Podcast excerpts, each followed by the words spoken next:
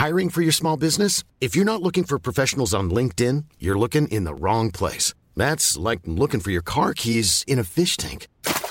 LinkedIn helps you hire professionals you can't find anywhere else, even those who aren't actively searching for a new job but might be open to the perfect role. In a given month, over 70% of LinkedIn users don't even visit other leading job sites. So start looking in the right place. With LinkedIn, you can hire professionals like a professional. Post your free job on linkedin.com slash people today.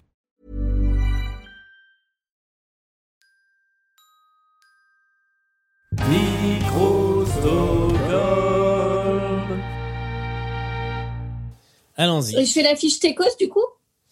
Ouais, je fais la fiche Técos. Je fais la fiche Técos. Allez, Ouais, bien. on est en roue libre, c'est Noël. Allez. C'est Ouais. Noël. ouais. C'est l'esprit de Noël.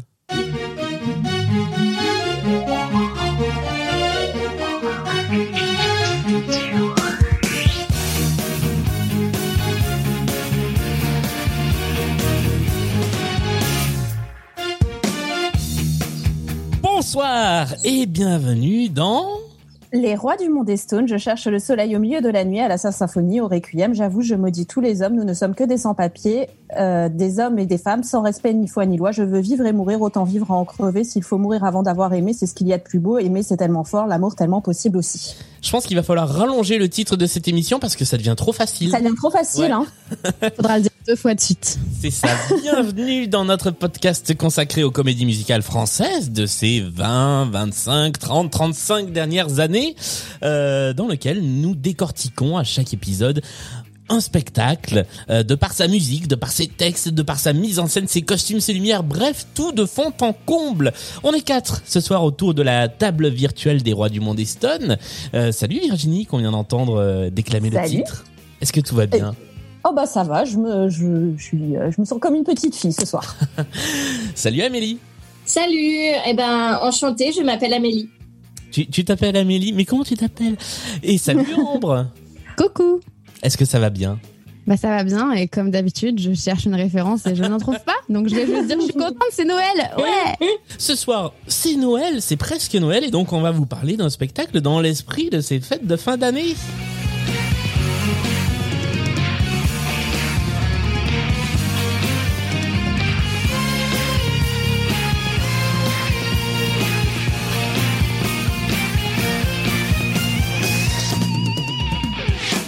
Et le spectacle, il est symbolisé par une chanson, peut-être même la seule de ce spectacle que vous connaissez et dès les premières notes, vous allez le reconnaître.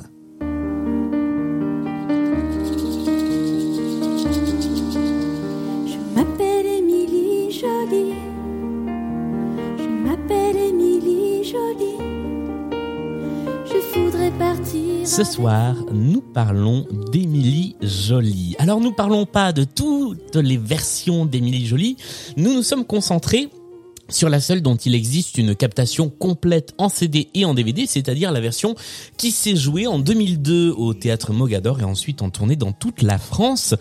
Mais ça ne va pas nous empêcher de faire quelques petites références aux autres versions puisque euh, Émilie Jolie s'est sortie en 1979 pour la première fois avec un album truffé de stars. Ça a été joué en spectacle plusieurs fois. Il y a eu un deuxième album en 97 avec tout autant de stars et plein de versions sur scène qu'on connaît vachement moins. Eh bien nous, c'est à ces versions sur scène là que nous allons nous intéresser. Je me souviens jamais de l'ordre de, de cette émission. Est-ce qu'on fait d'abord le résumé ou est-ce qu'on parle de, de ce qu'on connaît du spectacle? Ben voilà, Julien, on C'est parle ça. de ce qu'on connaît. Eh bien, euh, que connaissiez-vous du spectacle alors et qu'est-ce que vous en pensez maintenant que euh, vous l'avez vu? Ah, Je vais commencer parce que euh, c'est le privilège de l'ENS. Euh, je pense que j'ai vu le spectacle avant vous tous Ouais. parce que j'ai dû, euh, j'ai dû le voir quand j'étais toute petite et que je l'ai jamais revu depuis, en fait, et jamais réécouté en tout cas depuis.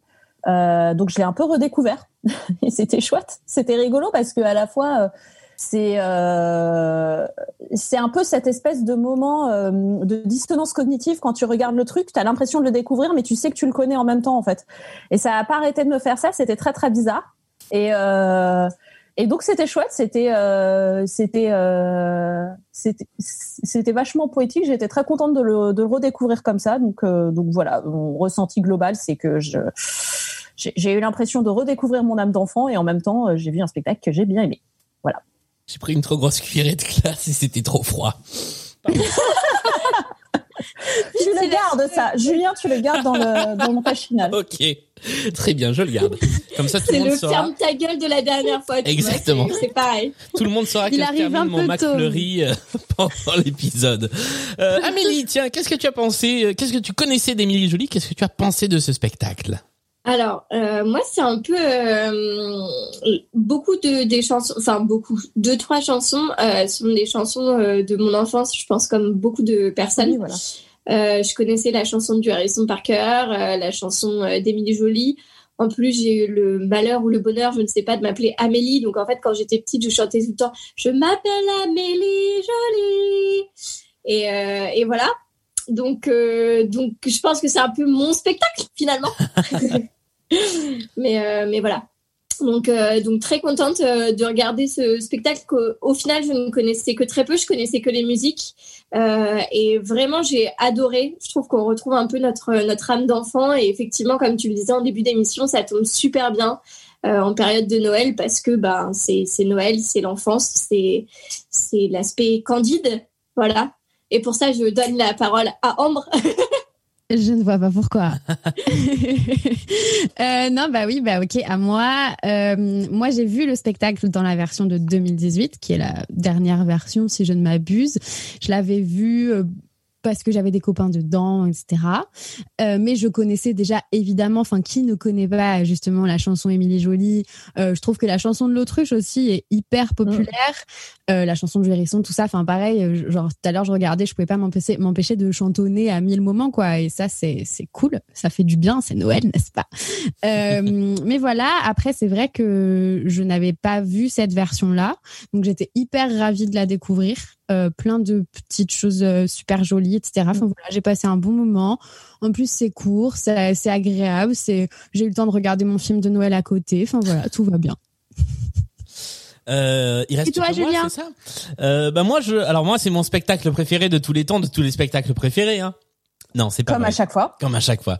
Euh, non. Il faut savoir que juste après cette phrase, Julien remet sa perruque. Parce que J'ai- Julien a une perruque bleue sur la tête. Voilà, je me suis mis en mode lapin bleu pour ce pour ce spectacle et il y a une frange un peu dérangeante donc je la replace euh, régulièrement. Il Euh, a confondu Halloween et Noël. Hein, je tiens à le dire. euh, J'ai pas de bonnet de Noël donc j'ai mis cette chevelure bleue. euh. Ah putain, j'ai des bois de Rennes, j'aurais dû les mettre. Ah bah non, ça va pas avec mon casque. Euh, Émilie Jolie, moi je connais depuis euh, l'album euh, donc l'édition de 97 avec Johnny Hallyday dedans, avec Jacques Dutronc, avec Axel Red. Euh, donc je connaissais les chansons quand j'ai vu le spectacle euh, en captation en 2002. Je pense l'avoir vu pour la première fois pendant les fêtes de Noël, ça devait être sur Canal J ou un truc comme ça. J'ai adoré.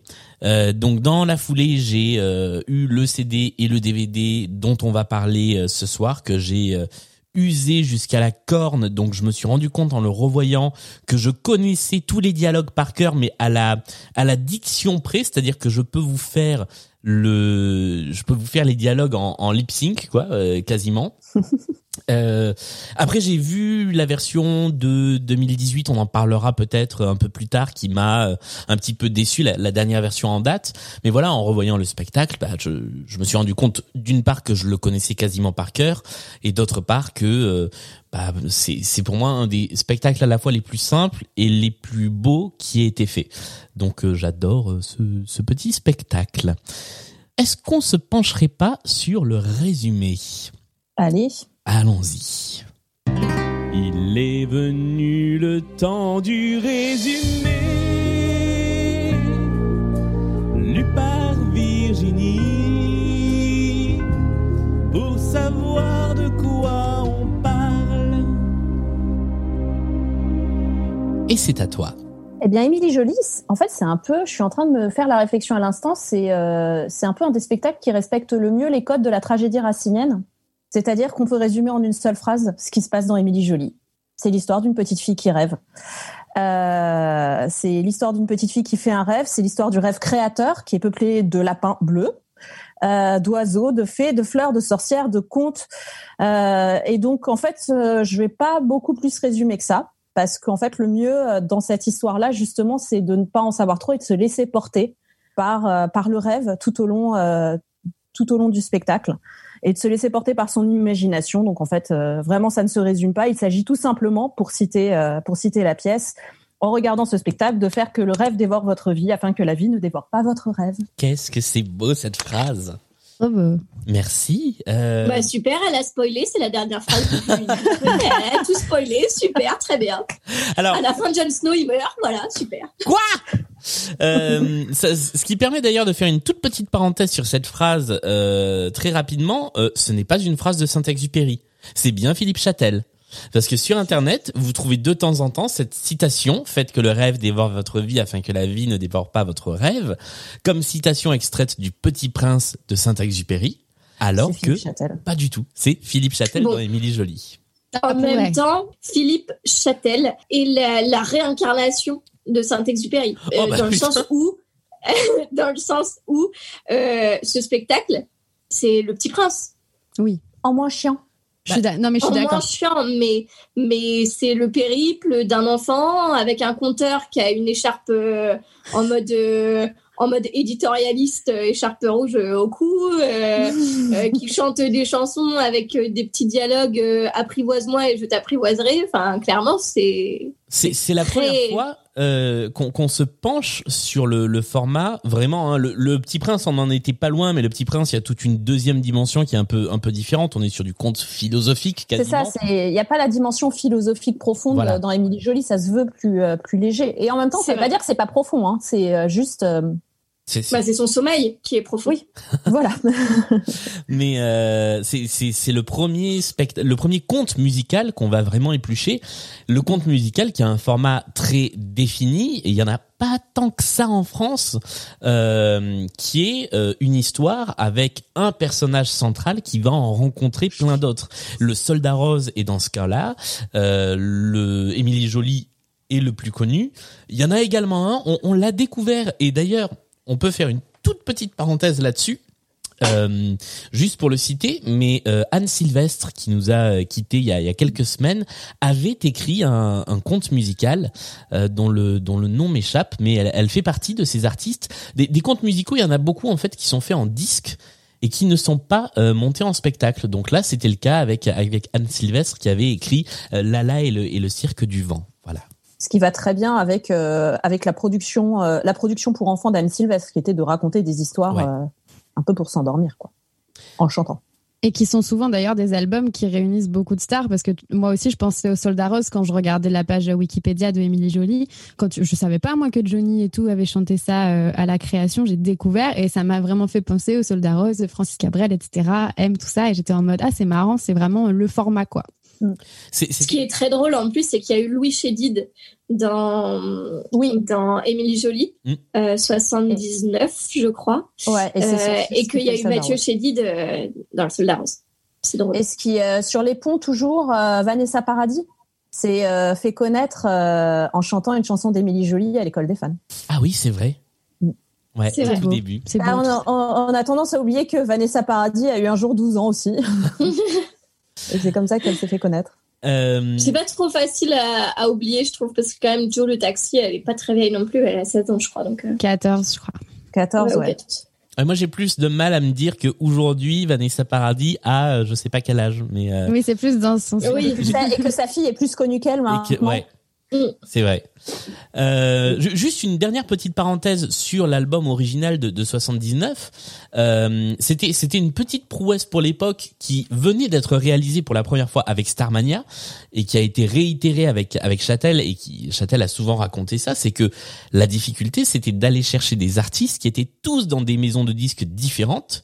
Euh, et qu'à l'époque ça se faisait pas, il y avait pas les enfoirés, il y avait pas les albums caritatifs et là pour la pour la deuxième fois du coup, euh, il allait chercher et encore plus qu'avec Starmania où c'était beaucoup des gens qui étaient moins connus, il allait chercher toutes les stars du moment euh, pour en faire euh, bah, pour faire un album. euh, voilà, c'était aussi en termes de production quelque chose de, de très exceptionnel. On, on le redit, mais dans dans la version de 79, il y a Brassens, Henri Salvador, Sylvie Vartan, Françoise Hardy, Julien Clerc, Souchon et Woolsey.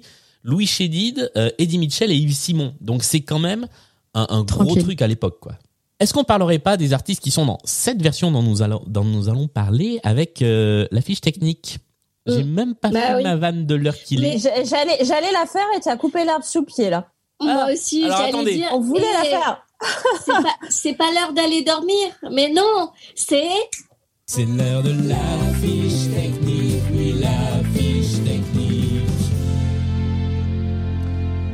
D'habitude, c'est Mélanie qui s'occupe de la fiche technique. On lui fait un gros bisou. Euh, On lui fait un bisou, ouais. Et cette fois, c'est toi, Amélie, qui, qui va te pencher sur la fiche technique de ce spectacle. Tout à fait.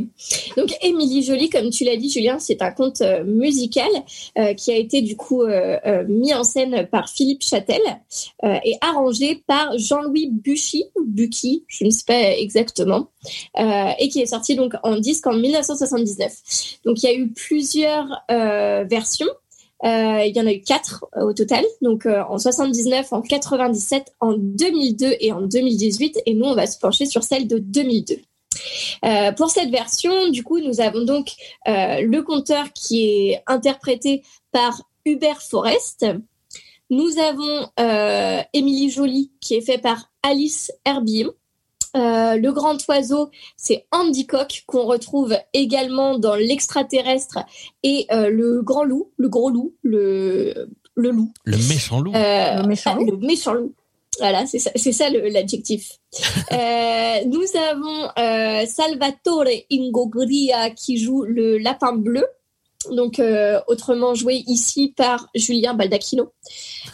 Nous avons pour l'autruche qui avait été joué par Sylvie Vartan et Morane, je n'imagine pas du tout Morane chanter ça, mais ma foi, donc qui est interprété par Judy Sem. Euh, nous avons la sorcière interprétée par Émilie Benoît, euh, le hérisson qui est à nouveau, pardon, Salvatore Ingoglia, qu'on vient de, croiser. Nous avons l'horloge qui est interprétée par Lucienne Troca. Euh, le petit caillou, c'est Nathanaël Marie-Angélique qui joue également la grand-mère du grand méchant loup. On y reviendra. Euh, et nous avons, ta, ta, ta, je, je crois que j'ai fait le tour. Non, il manque la, petite fleur. Ah, Ah oui, la petite fleur triste, c'est Julie Herbillon. Qui doit être donc Voilà. la sœur euh, de De Alice, exactement. De Oui, Alice. son sœur. Il y a de grandes chances, ouais. Ouais. Et ben voilà. Euh, du côté euh, Técos, on a donc aux lumières Alain Poisson. Voilà, on reste dans le, Qui joue dans le rôle registre du animal. poisson. Joue le, jeu, le jeu rôle du poisson rouge. Euh, nous avons sur euh, le son euh, de la scène Olivier Aldo Pedron. Nous avons la chorégraphie Florence Clavaïsoles. Euh, nous avons quelqu'un au réglage claquette. Sachez que c'est Louise Krohn Ekland. Les effets magiques, c'est Jean-Pierre Benoît. Bravo à toi. Les costumes et les perruques, ce, ce sont des créations de Yves Ollier. La réalisation des costumes, c'est Stéphane Rollo pour Manti et Sombrero. Voilà. Et après, il y a des costumières, des maquilleuses. Euh, au décor, c'est Yves Ollier également euh, et Bernard Bourdeux. Euh, et voilà, je pense qu'on a fait à peu près le tour. Il y a évidemment plein d'autres personnes, des danseuses également. J'ai pas exactement tous les noms, mais mais c'est une grosse troupe. Voilà. Et ce sera ma minute perso euh, parce que j'ai eu plusieurs flashs. Alors moi en 2002 j'avais 7 ans et en regardant la captation tout à l'heure, eh ben j'ai vu dans le dans le spectacle des gens avec qui j'ai joué. Donc euh, quasiment 20 ans plus tard. Et ça m'a rendu ouf donc je vous dirai quand. Euh, mais aussi du coup pour la fiche technique dans les habilleuses il y a Frédéric Brezard et j'ai hurlé devant mon générique parce que c'est une euh, costumière sur les mystères de l'amour et du coup je connais beaucoup trop bien cette personne et j'étais en folie de la voir au générique de ça. Je me suis dit waouh les liens sont dingues. Voilà petite minute perso Euh, deux petites remarques en plus sur le sur le casting de ce spectacle. Euh, la version de 79 a été montée. Alors il y a, y a deux euh, adaptations de la version de 79. Une version télé euh, avec les artistes euh, du disque qui a été réalisé par Jean-Christophe Averti. Alors si vous connaissez un petit peu l'univers télévisuel de l'époque et les émissions de Jean-Christophe Averti, c'est très spé, c'est très psychédélique. Prenez quelque chose avant de regarder cette euh, cette version. Euh, donc soit un doliprane, euh, soit un comprimé de LSD selon votre humeur. La drogue c'est mal. Euh, mais euh, et, puis d'autre part un spectacle qui a été monté euh, en 85 si je dis pas de bêtises au cirque d'hiver. Et il y avait déjà deux des artistes de la distribution, euh, Émilie Benoît et euh, Salvatore Ingoglia, étaient déjà dans leur rôle de lapin bleu et de sorcière en 85. Ils ont repris le rôle plus de plus de 15 ans plus tard à l'invitation de, de Philippe Châtel.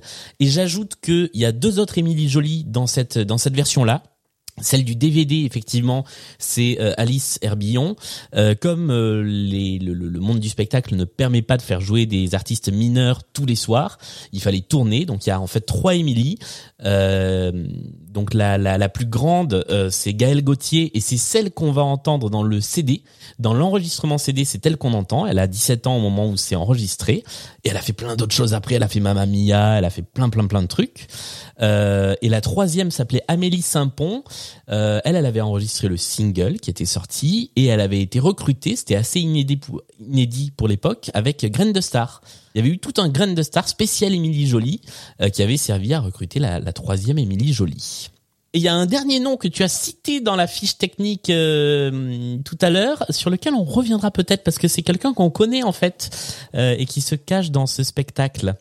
Ton micro est mmh. coupé. Ah oui, j'ai pas spécifié. Je pense que tu parles de la personne qui joue l'oiseau, par exemple. Ah, pas du tout. Ah non, non, non, ah. non. Ah non, vraiment dans la fiche technique euh, technicien. Ah, dans la fiche technique. Intriguée, je suis. Mais qui est aussi sur scène. Je vous en dirai plus tout à l'heure. Un musicien? Non, une euh, danseuse. Une chorégraphe, du coup, la chorégraphe. Et, et du coup, également chorégraphe. On va y revenir. Est-ce qu'on se lancerait pas sur le premier acte? Allons-y. Voilà le moment de l'acte 1. On va parler de l'acte 1. La première partie du spectacle. Ce jingle est vraiment trop long. Alors, il est peut-être long, mais pour une fois, il est de circonstance. Ah oui, il est parfaitement approprié. Déjà, il est de circonstance, mais je trouve qu'il est parfaitement approprié parce que moi, à un moment, dans mes notes, j'ai marqué il y a un moment, faut finir la chanson. Et en fait, c'est exactement ce que tu dis dans le jingle, tu vois. Tu dis, ce jingle est trop long. Pareil. Franchement, pareil. J'ai pensé pareil. Mais d'ailleurs, il y a deux actes? Oui. Alors dans le DVD non. Alors on va faire une toute petite parenthèse DVD euh, car il y a une particularité. Vous allez on va faire une toute petite parenthèse CD DVD car il y a une particularité, c'est que le CD et le DVD ce n'est pas la même chose. Donc nous, on a regardé le DVD qui est une captation très particulière faite sans public. C'est ça, et je trouve que c'est dommage. Eh ben, J'aime bien quand on voit les réactions du public. c'est très spécial parce que du coup c'est sans public et euh, contrairement à plein de captations qui sont faites sans public où on rajoute des applaudissements euh, artificiels, là il n'y a pas d'applaudissements rajoutés. Oui, ça m'a fait bizarre à un moment où genre ça sent les applaudissements et il y avait rien et je me suis dit mais euh, c'est des Coréens ou qu'est-ce qui se passe? Parce que les Coréens pas, ils, hurlent à la fin mais ils sont hyper respectueux pendant les shows. Et, du coup je me suis dit mais c'est trop bizarre, ils ont fait la captation à l'étranger, qu'est-ce qui s'est passé? Imaginez Imaginez si un jour il y a que des spectacles qui sont enregistrés euh, comme ça sans public, ce serait Ah oui, c'est clairement un spectacle du confinement quoi. Ouais, ouais c'est ça. Autant le premier le précédent épisode, on a fait euh, on a fait sur un spectacle qui avait tous les les atours d'une d'une répétition devant un public et euh, là on a la vraie représentation mais sans public. Mais c'est aussi pour ça qu'il n'y a pas de salut à la fin de la captation, du coup, parce que j'ai trouvé bizarre aussi. Ouais. D'accord. Et donc, cette captation-là n'a pas de coupure entre les deux actes, mais il y a bien une coupure, et je vous dirai à quel moment, puisque là, ce que nous allons écouter, c'est la version du CD, donc avec une Émilie Jolie différente, et avec également des arrangements euh, différents.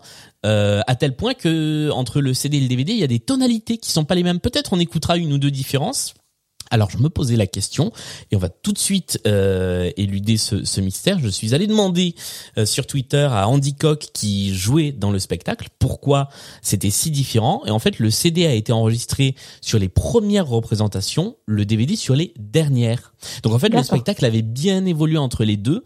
Euh, et bah, je vous le dis tout de suite à vous autour de la table, il y a des choses que vous avez entendues dans le spectacle en DVD que vous n'entendrez pas là. Voilà, et maintenant encore.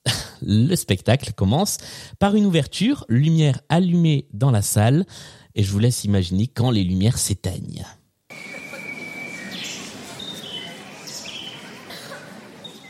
Allez, Émilie, c'est l'heure. Couche-toi vite et dors bien. Et ça, c'est la voix de Philippe Châtel. Fais de beaux rêves. Allez, j'éteins la lumière.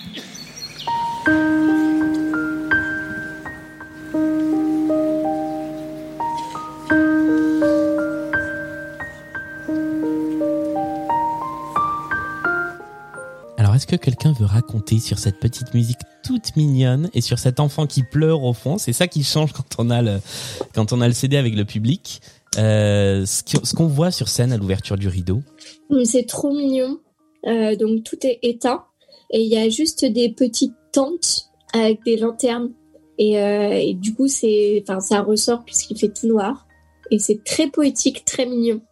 Et le, le fond est le fond est noir mais étoilé. Il y a des petites Ouais, étoiles. c'est un ciel étoilé. J'allais dire le fond, c'est un ciel étoilé. Et est-ce que vous aussi, c'est peut-être juste que c'est ça, mais moi, mon imagination m'a fait me dire que les petites tentes avec les petites lanternes dedans, c'est tous les enfants qui écoutent l'histoire du conteur. Ah, oh, j'y avais pas Oui, pensé, moi je m'étais fait la même réflexion. C'est trop mignon. Ouais. J'étais en mode, Ouais. c'est trop beau, ils comptent à tous les enfants qui s'endorment. Un peu euh, le truc du marchand de sable. Là, Marchand de sable, c'est ça. il petit. Mm. Voilà. Et du coup il y a le compteur qui arrive avec donc euh, son écharpe euh, rouge et sa rose. Tiens donc, est-ce que ça rassemble pas un autre spectacle? Euh, Et qui du coup commence à raconter l'histoire d'un petit poisson rouge et il se fait interrompre par Émilie qui lui dit mais non mais t'as rien compris frérot, c'est mon histoire que tu dois raconter. Est-ce que vous voulez écouter ce, ce, ce tout petit extrait du début du spectacle? Elle dit, elle dit pas frérot, spoiler. Mais non, frérot. Il était une fois, il y a très longtemps, un poisson rouge, très rouge, qui s'ennuyait dans un aquarium très grand. Ce poisson rouge très Mais rouge non. qui... Hein?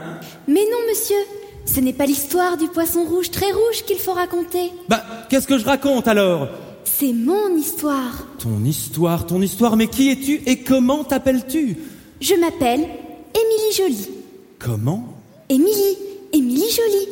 Émilie Jolie Mais nom d'une pipe, c'est ton histoire que je dois raconter. Et nous allons rentrer dans l'histoire d'Émilie Jolie, cette petite fille aux yeux tout bleus, aux cheveux tout blonds et aux joues, Et aux joues toutes roses. roses, qui euh, se retrouve en fait. C'est terrible cette histoire. Quand j'étais petit, ça me terrifiait cette histoire de petite fille qui se retrouve toute seule le soir dans sa chambre.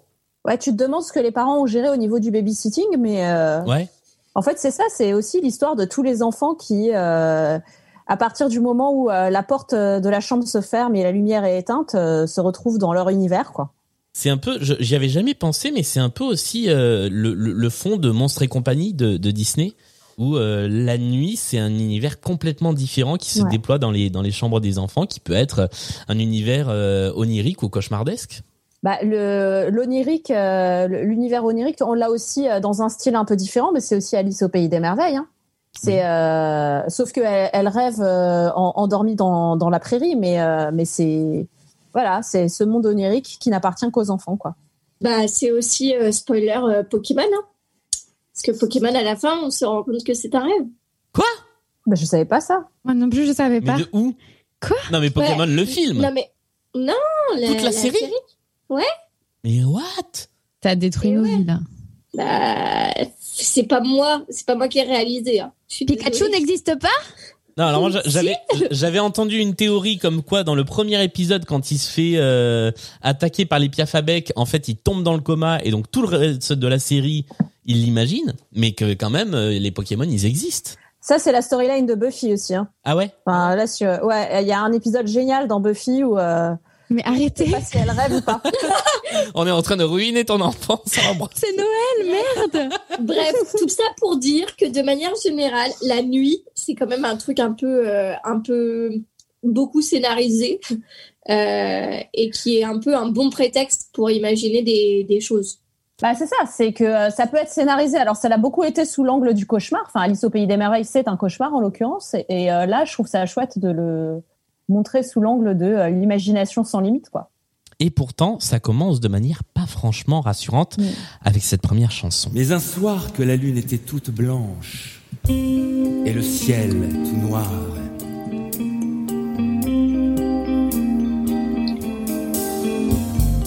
La petite fille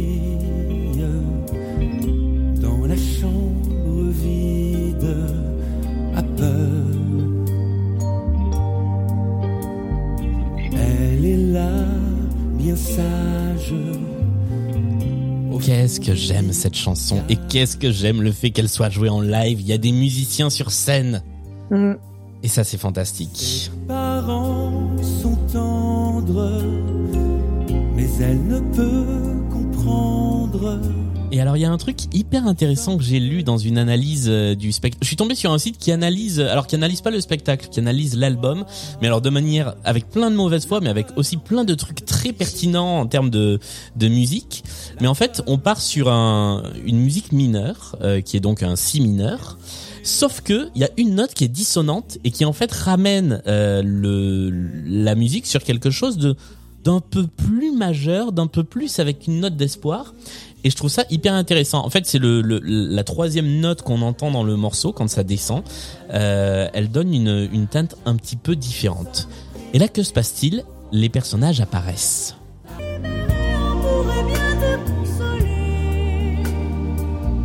Viens nous lire et tu pourras nous suivre. Ouvre le livre. Et ils apparaissent de manière, euh, de manière plutôt inattendue. Enfin, moi, euh, alors, la première fois que j'ai vu le spectacle, je ne m'y attendais pas. Non, mais c'est un côté. Oui, faut-. Ouais, vas-y. Oui, non, mais il faut expliquer du coup euh, cette manière. Oui, j'attendais que quelqu'un fait- l'explique. C'est qu'en fait, les tentes, eh ben, dessous, il y a des gens. voilà, et donc c'est les petits personnages qui se lèvent. Et Et d'un- moi, j'ai trouvé ça très poétique et très bien, très bien trouvé. Et je trouve que j'empiète déjà, mais je trouve que de manière générale, il y a de très très bonnes trouvailles de mise en scène dans ce spectacle. Ouais, sachant que la mise en scène n'est pas d'un metteur en scène euh, professionnel, puisque Mm. c'est Philippe Châtel. Bah oui, oui. qui est l'auteur et compositeur qui a priori n'est pas metteur en scène qui a, qui a fait la, la Ouais. mise en scène. Ouais. Mais c'est un poète. Mais vrai. ça marche. C'est euh, ça. ça marche mieux que euh, que certains choix de mise en scène du Petit Prince, par exemple, qui datent de la même année. Alors, il y a des choix de mise en scène du Petit Prince qui sont euh, formidablement merveilleux, comme on l'avait dit euh, quand on a fait l'épisode euh, qui était consacré. Et il y a d'autres choses qui sont euh, plus creepy. Et euh, là, je trouve qu'on tombe pas là-dedans ici. Même avec les, euh, même avec la suite qui vient immédiatement, on a déjà des animaux un peu furry, quoi. C'est vrai. Et on est, on va être au début en tout cas du spectacle, on va être très très très premier degré sur euh, sur les costumes et on Ouais. va se retrouver au pays de la compagnie des lapins bleus. Je fais une toute petite- Et euh, Ouais. juste pour terminer, ça, ça montre vraiment le côté. euh, Enfin, l'idée qui est posée tout de suite, c'est euh, voilà, les rêves sont là pour euh, pour aider un enfant à à surmonter sa solitude. Effectivement, une fois que la, lumière est éteinte et que la porte se ferme, quoi. Et ça, c'est une très belle idée. Mais il y a plein de petites leçons, euh, que ce soit dans les paroles, dans les dialogues. euh, Il y a plein de petites leçons à en tirer de, de, de leçons de vie. euh. C'est un beau spectacle, hein, même si c'est pas un conte philosophique. Au final, il y a pas mal de choses derrière. On arrive euh, sur la première page du livre d'images et là on va aller sur ce qu'on entend dans le DVD qui n'est pas le CD parce que ça va aussi nous poser un petit peu le ton du spectacle. Je vous propose d'écouter la toute première interaction du conteur avec un personnage du livre. Ah, j'y suis C'est le pays de la compagnie des lapins jaunes. C'est bien simple, tout était jaune. Le ciel était... Pas jaune, bleu. Nous sommes la compagnie des lapins bleus. Ah, Écoutez, monsieur, je suis en train de raconter l'histoire d'Émilie Jolie. Et dites bleu et on n'en parle plus. On est débordé, ça téléphone dans tous les sens, on va pas s'en sortir. Dites bleu, Bleu? Plus fort. Bleu? Et le soleil lui-même était bleu d'ailleurs. Il y avait un chemin bleu qui menait à un village bleu où toutes les maisons étaient bleues. Il y avait même des toutes petites fourmis, mais vous ne pouvez pas les voir parce que c'était des toutes petites fourmis. Et voilà la compagnie des lapins bleus, je sais pas pourquoi je le dis avec l'accent du sud, avec ces, ces lapins qui sont des peluches en fait. C'est ça. Que j'adore, c'est que ce- c'est dommage, ce podcast n'est qu'un podcast parce que vraiment, fallait nous voir pendant la musique. On était tous à aller de droite à gauche parce que vous-même, vous devez l'être en train d'écouter ce podcast dans votre métro, de- dans votre métro, en train de vous balancer de gauche à droite parce que c'est vraiment ce que cette musique inspire. C'est une valse, hein On peut pas C'est résister. une valse. Ouais. Mais du coup, la différence, c'est que ils ont rajouté du, du coup plus tard que euh, il y avait des lapins jaunes dans le livre, alors qu'en fait ils étaient bleus. C'est ça, le, le compteur se plante en disant qu'ils sont jaunes et il y a le chef des lapins bleus qui, qui vient le voir en lui disant mais non c'est pas jaune c'est bleu Euh, et ça en fait c'est pas dans le CD, c'est dans le DVD et ça fait partie des petits ajouts qui se sont faits dans le dans le cours du spectacle. En revanche, ce qui est rigolo, c'est que dans le roman d'Émilie Joly, car c'est sorti en roman, qui est sorti en 2004, je crois, donc après cette mise en scène, le chapitre des lapins bleus commence par Maintenant tout est bleu. Dans mon souvenir, tout était jaune, c'est étrange. Donc je pense que Ah. Philippe Châtel s'est inspiré de ce qui s'est fait sur scène euh, pour écrire son pour écrire son roman. Moi j'aime Hyper intéressant ça, je trouve. Ouais. Voir les petites différences, les petites euh, évolutions et tout, c'est trop cool. Bah, il y a plein de petites, euh, de petites interférences comme ça, ouais. Alors en revanche, moi, il y a un truc que je ne comprends pas. Euh, donc les lapins bleus, effectivement, ils sont 6 ou 8 à arriver comme ça sur scène. Ils arrivent avec des dés géants. Et je ne comprends pas ce que viennent faire ces dés-là. Pour moi, c'est Toy Moi, je- Story en fait. Ah. Ah, moi, C'est j'étais pas du la- tout là-dessus. C'est pas Pour juste jeu. Pour moi, c'était la caisse de jouets d'Emily, quoi, en fait. Oui, voilà, c'est ça. Donc euh, il y a Mais- des dés au milieu de peut-être de petites figurines de lapin ou d'une pelu- de quelques peluches de lapin, je sais pas.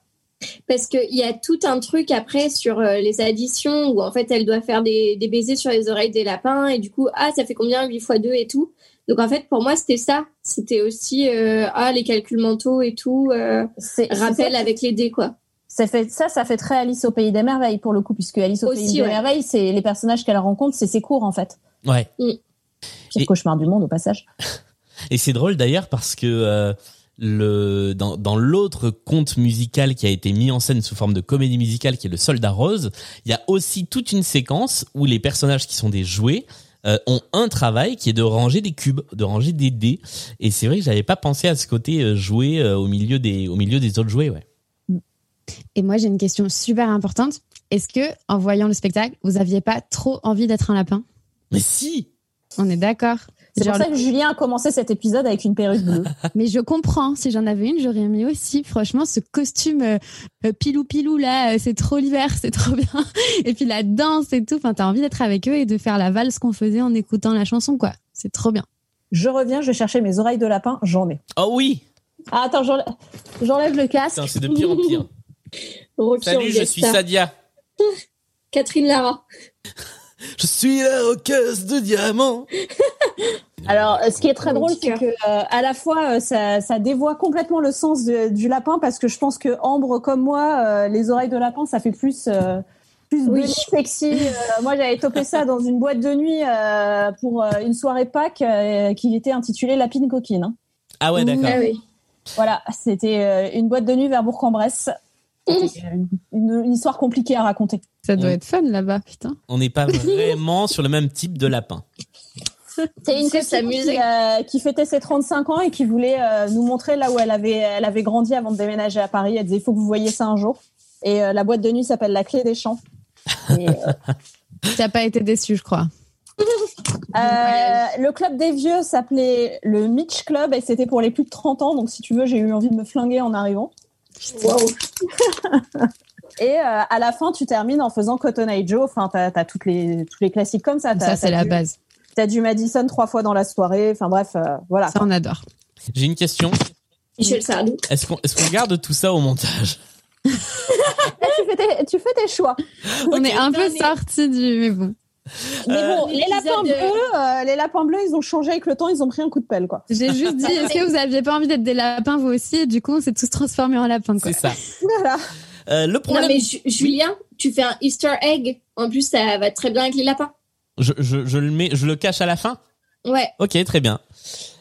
Le, le problème de ces lapins, alors il y a un truc moi que j'avais jamais percuté euh, dans, dans la finesse d'écriture, enfin finesse entre guillemets, mais euh, euh, quand ils disent notre fleuve préféré c'est le Danube, bah c'est parce qu'il est bleu, le beau Danube bleu. Je, je- vraiment, j'avais jamais percuté. Voilà, j'ai eu cette, euh, cette illumination euh, et j'ai noté une phrase de la même critique dont je vous parlais, euh, dont on vous mettra le lien sur le sur le site de Micro Stockholm, qui dit bon, je voulais pas vous faire un schéma, encore moins un dessin. Tout est bleu, donc on voit que dalle. Et en fait, c'est vrai que je me dis dans un monde où tout est bleu, ça doit être super fatigant pour les yeux, même si on est dans un rêve.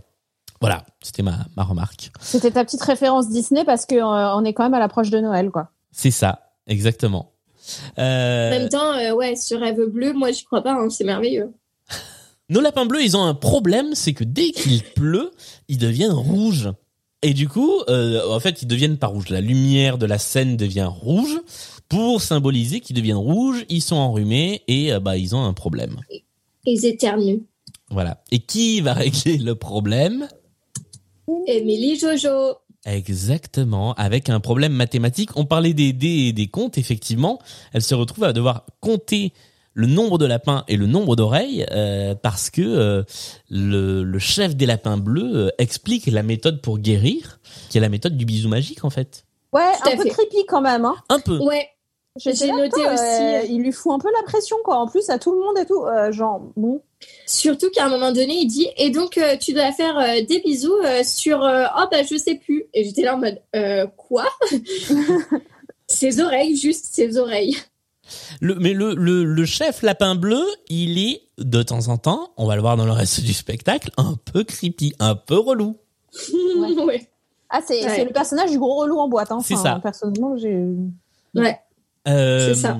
Et donc très rapidement, euh, Émilie Jolie qui vient d'arriver, c'est alors c'est la première fois qu'on la voit sur scène parler, euh, puisque jusque là elle était, euh, quand on l'a entendue au début du spectacle, elle était off. Là, elle débarque sur scène et elle, bah, elle fait des bisous aux oreilles des lapins et les lapins redeviennent bleus et tout était heureux. Et, ils étaient heureux comme avant? Et la lumière du spectacle redevient bleue. Amélie Et euh, on n'a pas dit, mais euh, Émilie Jolie, du coup, elle arrive vraiment dans un, dans un truc un peu immacu- immaculé conception, euh, et dans un petit pyjama tout blanc, euh, vraiment en mode euh, l'enfance, la virginité, euh, l'innocence, quoi. C'est la fée, c'est la fée de ce livre. C'est la fée. Et puis, euh, eh bien, très rapidement, on va. Alors, c'est la particularité, c'est que une fois que le- la question des lapins bleus est traitée, on va passer à la page suivante. Et sur la page suivante, qu'est-ce qui se passe? Julien Clerc. Presque. Euh, Non, c'est l'horloge. Ah oui, c'est vrai. Ouais. Enfin, c'est- sur Moi, la- j'ai une question Oui. avant. Chose qu'on n'a pas dit. Quand vous avez vu Émilie arriver, vous vous êtes dit quoi? Euh, Moi, Rien. Alors, moi, ce que je me suis dit, on en avait parlé euh, en off euh, avant de commencer. euh, moi, je me suis dit qu'elle était grande. Voilà, pareil. Et, Ah oui, euh, ouais. Parce que comme moi, je n'avais la connaissance que du spectacle euh, version 79 où vraiment c'est une toute toute petite fille qui chante. J'étais un peu surprise. C'est quand même une préado. Alors euh, oui, voilà, c'est ça. C'est euh, c'est c'est quand même une préado qui arrive.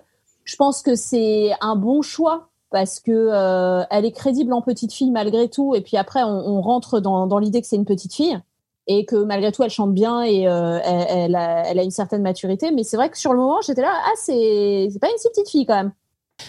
Et encore, dans le DVD, ils ont pas mis la plus vieille des trois Émilie, mais c'est vrai que dans euh, dans une des distributions avec euh, Gaël Gauthier qui avait donc 17 ans, c'est euh, je, je sais pas quelle taille elle fait en vrai hein, si ça se trouve elle fait 1m50 mais euh, mais, mais C'est ça devait cringe être un peu quand encore même, hein, parce plus que, ouais. déstabilisant. Ouais. Et donc, Ah. euh, Julien, t'es en train de dire que je pourrais jouer Émilie Jolie? J'ai pas dit ça. J'ai pas dit ça. Fais gaffe. Mais j'ai j'ai une très bonne amie qui est toute petite et qui a les cheveux courts et qui joue tout le temps le petit prince. En même temps, t'as dit que tu voulais être Émilie Jolie, donc faudrait savoir. Voilà. Non, j'ai pas dit ça. T'as dit que c'était toi. C'est vrai. Et on se retrouve face à un personnage qui apparemment ne devait pas être là, qui interrompt le compteur et qui se présente. Alors, c'est la page où le poisson rouge, très rouge. Mais qu'est-ce que c'est? Comment? Qu'est-ce que c'est? Et ça, à votre avis, c'est quoi? Des aiguilles. Exactement, mon vieux. La petite aiguille et la grande aiguille. À quoi ça vous fait penser? Des aiguilles. Ah Une machine à coudre Mais non, voyons. Alors désolé madame, mais je ne vois pas. Une horloge? Évidemment, une horloge. Alors il y a un truc qu'on n'a pas encore dit, mais c'est moi je trouve que le spectacle est très très bien joué et que tous les chanteurs sont aussi d'excellents comédiens et comédiennes. Ouais, Mm, ils sont. euh, c'est ils très sont vrai. Ils sont charmants et là je veux. Enfin, ah, ça y est, je sais déjà que dans mes flops, il y aura euh, le fait d'avoir fait un DVD euh, sans public, quoi. Ouais. Parce que là, on entend les rires et puis on entend que c'est des rires d'enfants, quoi. C'est trop mignon. Et alors on va voir que euh, vous verrez, les rires ne sont pas toujours des rires d'enfants et ça indique pas mal de choses sur les différents degrés de lecture du spectacle. Ambre, tu levais la main?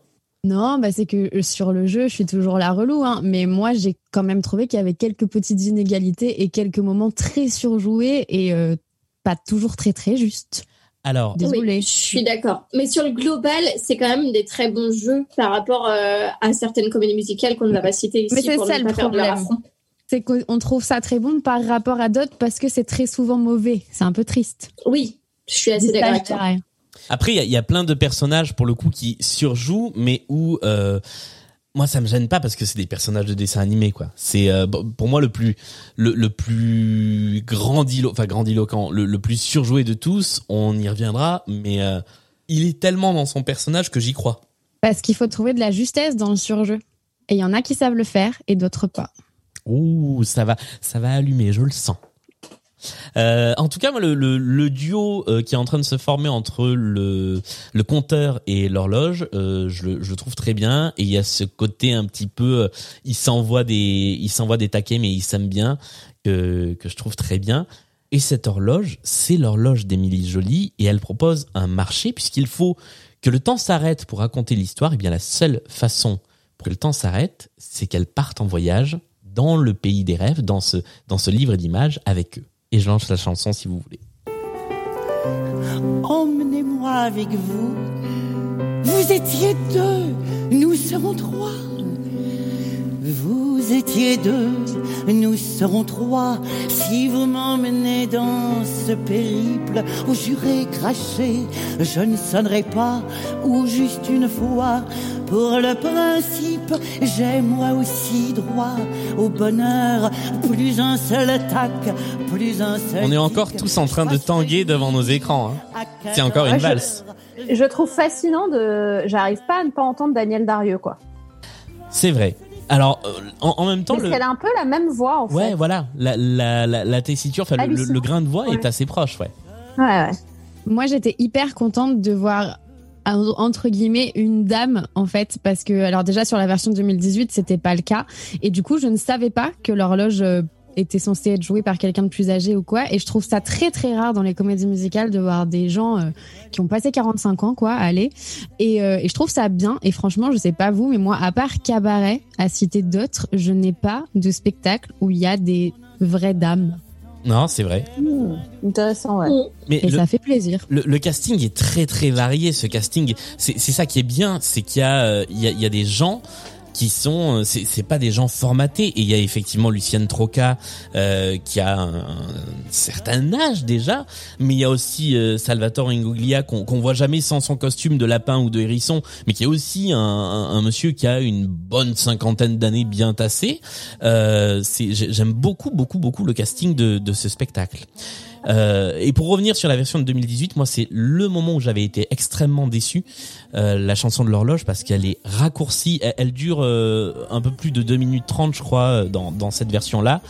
Et elle est raccourcie, en fait ce spectacle a été raccourci pour durer une heure et j'avais trouvé ça tellement dommage, il y avait plein de choses qu'on saisissait pas, alors que là on a le temps en fait. Et le temps c'est important et c'est ce que nous chante l'horloge d'ailleurs dans cette chanson.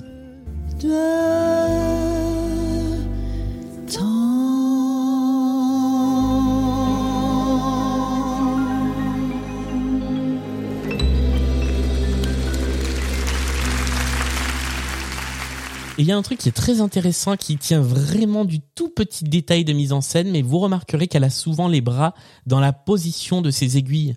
Et en fait, elle a une posture d'horloge. Quand elle ne bouge pas, quand elle ne bouge pas ses bras, quand elle est figée, c'est un peu euh, Big Ben dans dans dans le, j'allais dire dans le roi La lion. Belle et la Bête. quoi, J'allais le dire. Oh, ouais. ben, Virginie a un pins Big Ben Voilà. de Noël en plus. Voilà. On est en plein dedans. Exactement. Enfance, enfance, c'est génial. Et là, dans, cette partie du spectacle, on est aussi dans une parfaite adhésion en fait à la, convention de fiction absolue qui est la convention du rêve, c'est-à-dire qu'on se rend compte qu'il y a plein de choses qui ne vont pas avoir de cohérence puisque le temps s'arrête et en même temps elle dit juste après que si le temps s'arrête, si elle ne compte plus les heures, elle s'arrêtera de vivre. Mais là, on est dans un rêve, donc c'est possible. Et en fait, on est vraiment dans une séquence où tout est possible, y compris euh, y, y- y compris des transitions toutes pourries comme celle qui va arriver. Mais voilà, moi j'aime bien ce numéro où il se passe quasiment rien sur scène et où c'est très joli. Quelqu'un a quelque chose à ajouter avant la transition la plus éclatée au sol du monde? Ah bah non, j'avais envie de te laisser euh, élaborer là-dessus parce que t'étais tellement choqué. C'est juste que c'est pratique en fait d'être dans une histoire d'un rêve parce que tu peux tout faire et justifier par ça, donc c'est très pratique. Ouais. C'est un rêve et en plus c'est un livre, donc il suffit de tourner la page pour passer à autre chose. Sans transition. C'est ça. Et par contre, euh, on, on est loin des Kamel Walad euh, des épisodes précédents quand même. Ah oui. Niveau danse, là, on est, on est plus sur euh, tranquillou, quoi. Oui, mais c'est mignon. Oui, oui. ah non, mais, mais c'est très mignon. Mais c'est vrai que bon, ça, le seul moment Kamel Walad, il y a un petit moment Kamel Walad quand même. On, on en parlera. Après, ça reste technique, hein, la danse. euh, Il y a des gros levées de jambes et tout. Hein, c'est faut quand même avoir un bon niveau. Il y a des claquettes hein, à la fin. aussi. Enfin, non, franchement, euh, ça, ça paraît simple parce qu'elles sont fortes, mais ça l'est pas tant que ça. hein. Ah ouais, je sais pas. Ok. C'est juste que c'est mignon parce que ça reste enfantin, mais en soi, il y a, ça demande de la technique. Quelqu'un qui n'est pas vraiment danseur pouvait pas être pris. Et c'est c'est pas beaucoup euh, mis en, en valeur dans la captation du DVD, qui par ailleurs est plutôt bonne. Mais euh, Hubert Forest, qui est le le conteur, a aussi une vraie présence de danseur et à plusieurs reprises dans le spectacle, il danse, il fait des des, des comment on dit des des petites euh, des, des, des, des petits mouvements chorégraphiques, il y a même des petites acrobaties. Et je trouve ça euh, je trouve ça vraiment très bien aussi d'avoir un, un un comédien chanteur et aussi danseur qui sait faire des choses quoi. Même si c'est censé être le principe de la comédie musicale, mais c'est vrai que ça se perd en France. Je suis méchante aujourd'hui, je sais pas ce que j'ai. C'est bien, on va, on va applaudir un poisson qui sait nager. C'est Bad Ambre ce soir. Je sais pas ce qui m'arrive. Euh, la transition. C'est la sorcière. C'est le Grinch qui est en moi. La transition toute pétée. Imaginez, on vous fait une phrase, on vous finit pas la phrase et ça fait ça. Bah voilà. Alors, c'est la page des oiseaux qui. Des oiseaux qui Bah, des Qui quoi oiseaux qui. Bah, qui quoi Mais des oiseaux qui. Bah, quoi qui, qui, euh, oh. Quoi Voilà. C'était la transition. Il a dit des oiseaux cul Les oiseaux qui Il a pas dit. Non, les Oh là là. Attends, remets. épisode. Non, remets. Je veux- t'assure qu'il dit des oiseaux qui, des oiseaux qui, des oiseaux cul, des oiseaux qui. Je suis sûre. Nous allons faire un replay. Je vous dis, avant l'émission, quelqu'un dans cette équipe a dit, cette fois, on va faire moins de deux heures. Cette personne a jeté un maléfice sur l'émission qui va... Il faut jamais le dire. C'est comme, euh, c'est comme si t'es sur une pièce de théâtre et que tu portes du verre, quoi. Enfin, c'est. non. Tu connais pas les codes, Ambre. Incroyable. Allons-y. On va faire le replay de, des oiseaux qui. Alors, c'est la page des oiseaux qui. Des oiseaux qui Bah, Qui des oiseaux qui. Bah, qui quoi Mais des oiseaux qui. C'est vrai qu'il dit les oiseaux cul. Oh, il a un peu Alors là, je suis désolée, mais si vous l'entendez pas, Ok, il a dit des oiseaux Les cul. oiseaux cul. Ce sera donc le titre de cet épisode. Les oiseaux cul. Émilie Jolie de point, des oiseaux cul. c'était quoi déjà le... Les trois mousquetaires, c'était des torses nus partout. C'est bien, on voit l'orientation qui est en train de prendre ce podcast. Écoute, un dernier épisode, c'est moi qui avais très chaud. Visiblement, ce soir, c'est Ambre. Voilà, chacun son tour. Euh, bon, eh ben il est temps de voir l'oiseau cul.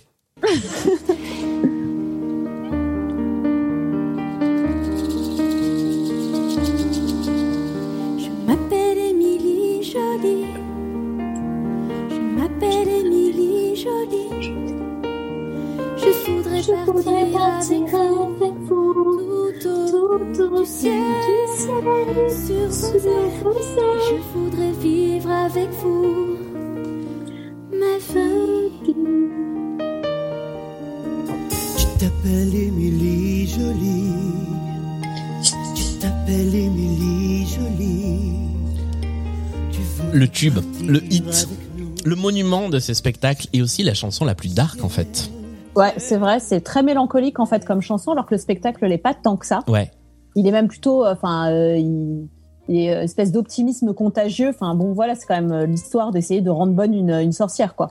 Mais là, euh, mais en plus, c'est très beau sur la scène parce que euh, il y a les danseurs qui arrivent donc avec- un petit peu en mode euh, GRS avec euh, avec des euh, Des des voilages. voiles. Des voilages. Ouais. Ça fait un peu aile de papillon plus que d'oiseau en réalité, mais euh, c'est très joli. C'est trop beau. Ouais. C'est vraiment un en super fait. beau tableau. Et effectivement, euh, il se passe un truc, c'est que à un moment, l'oiseau déploie ses ailes et s'envole. Comme Dans les si étoiles.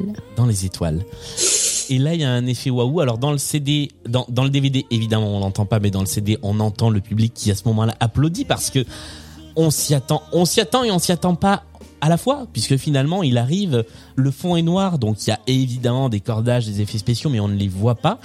Et cet effet, c'est le seul truc qui se passe pendant le pendant cette chanson. Il vole et c'est tout, et ça marche quoi.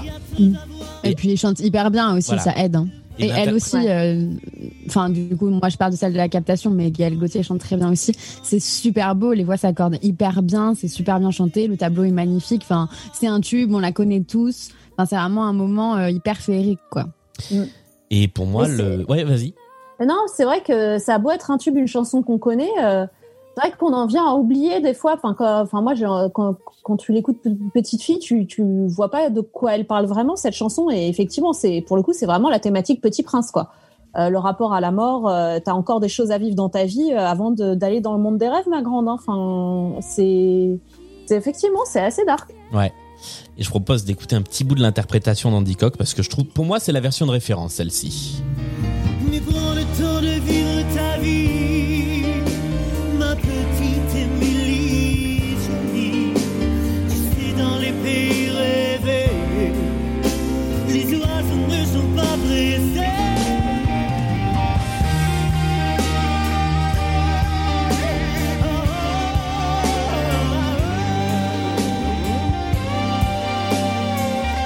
Voilà.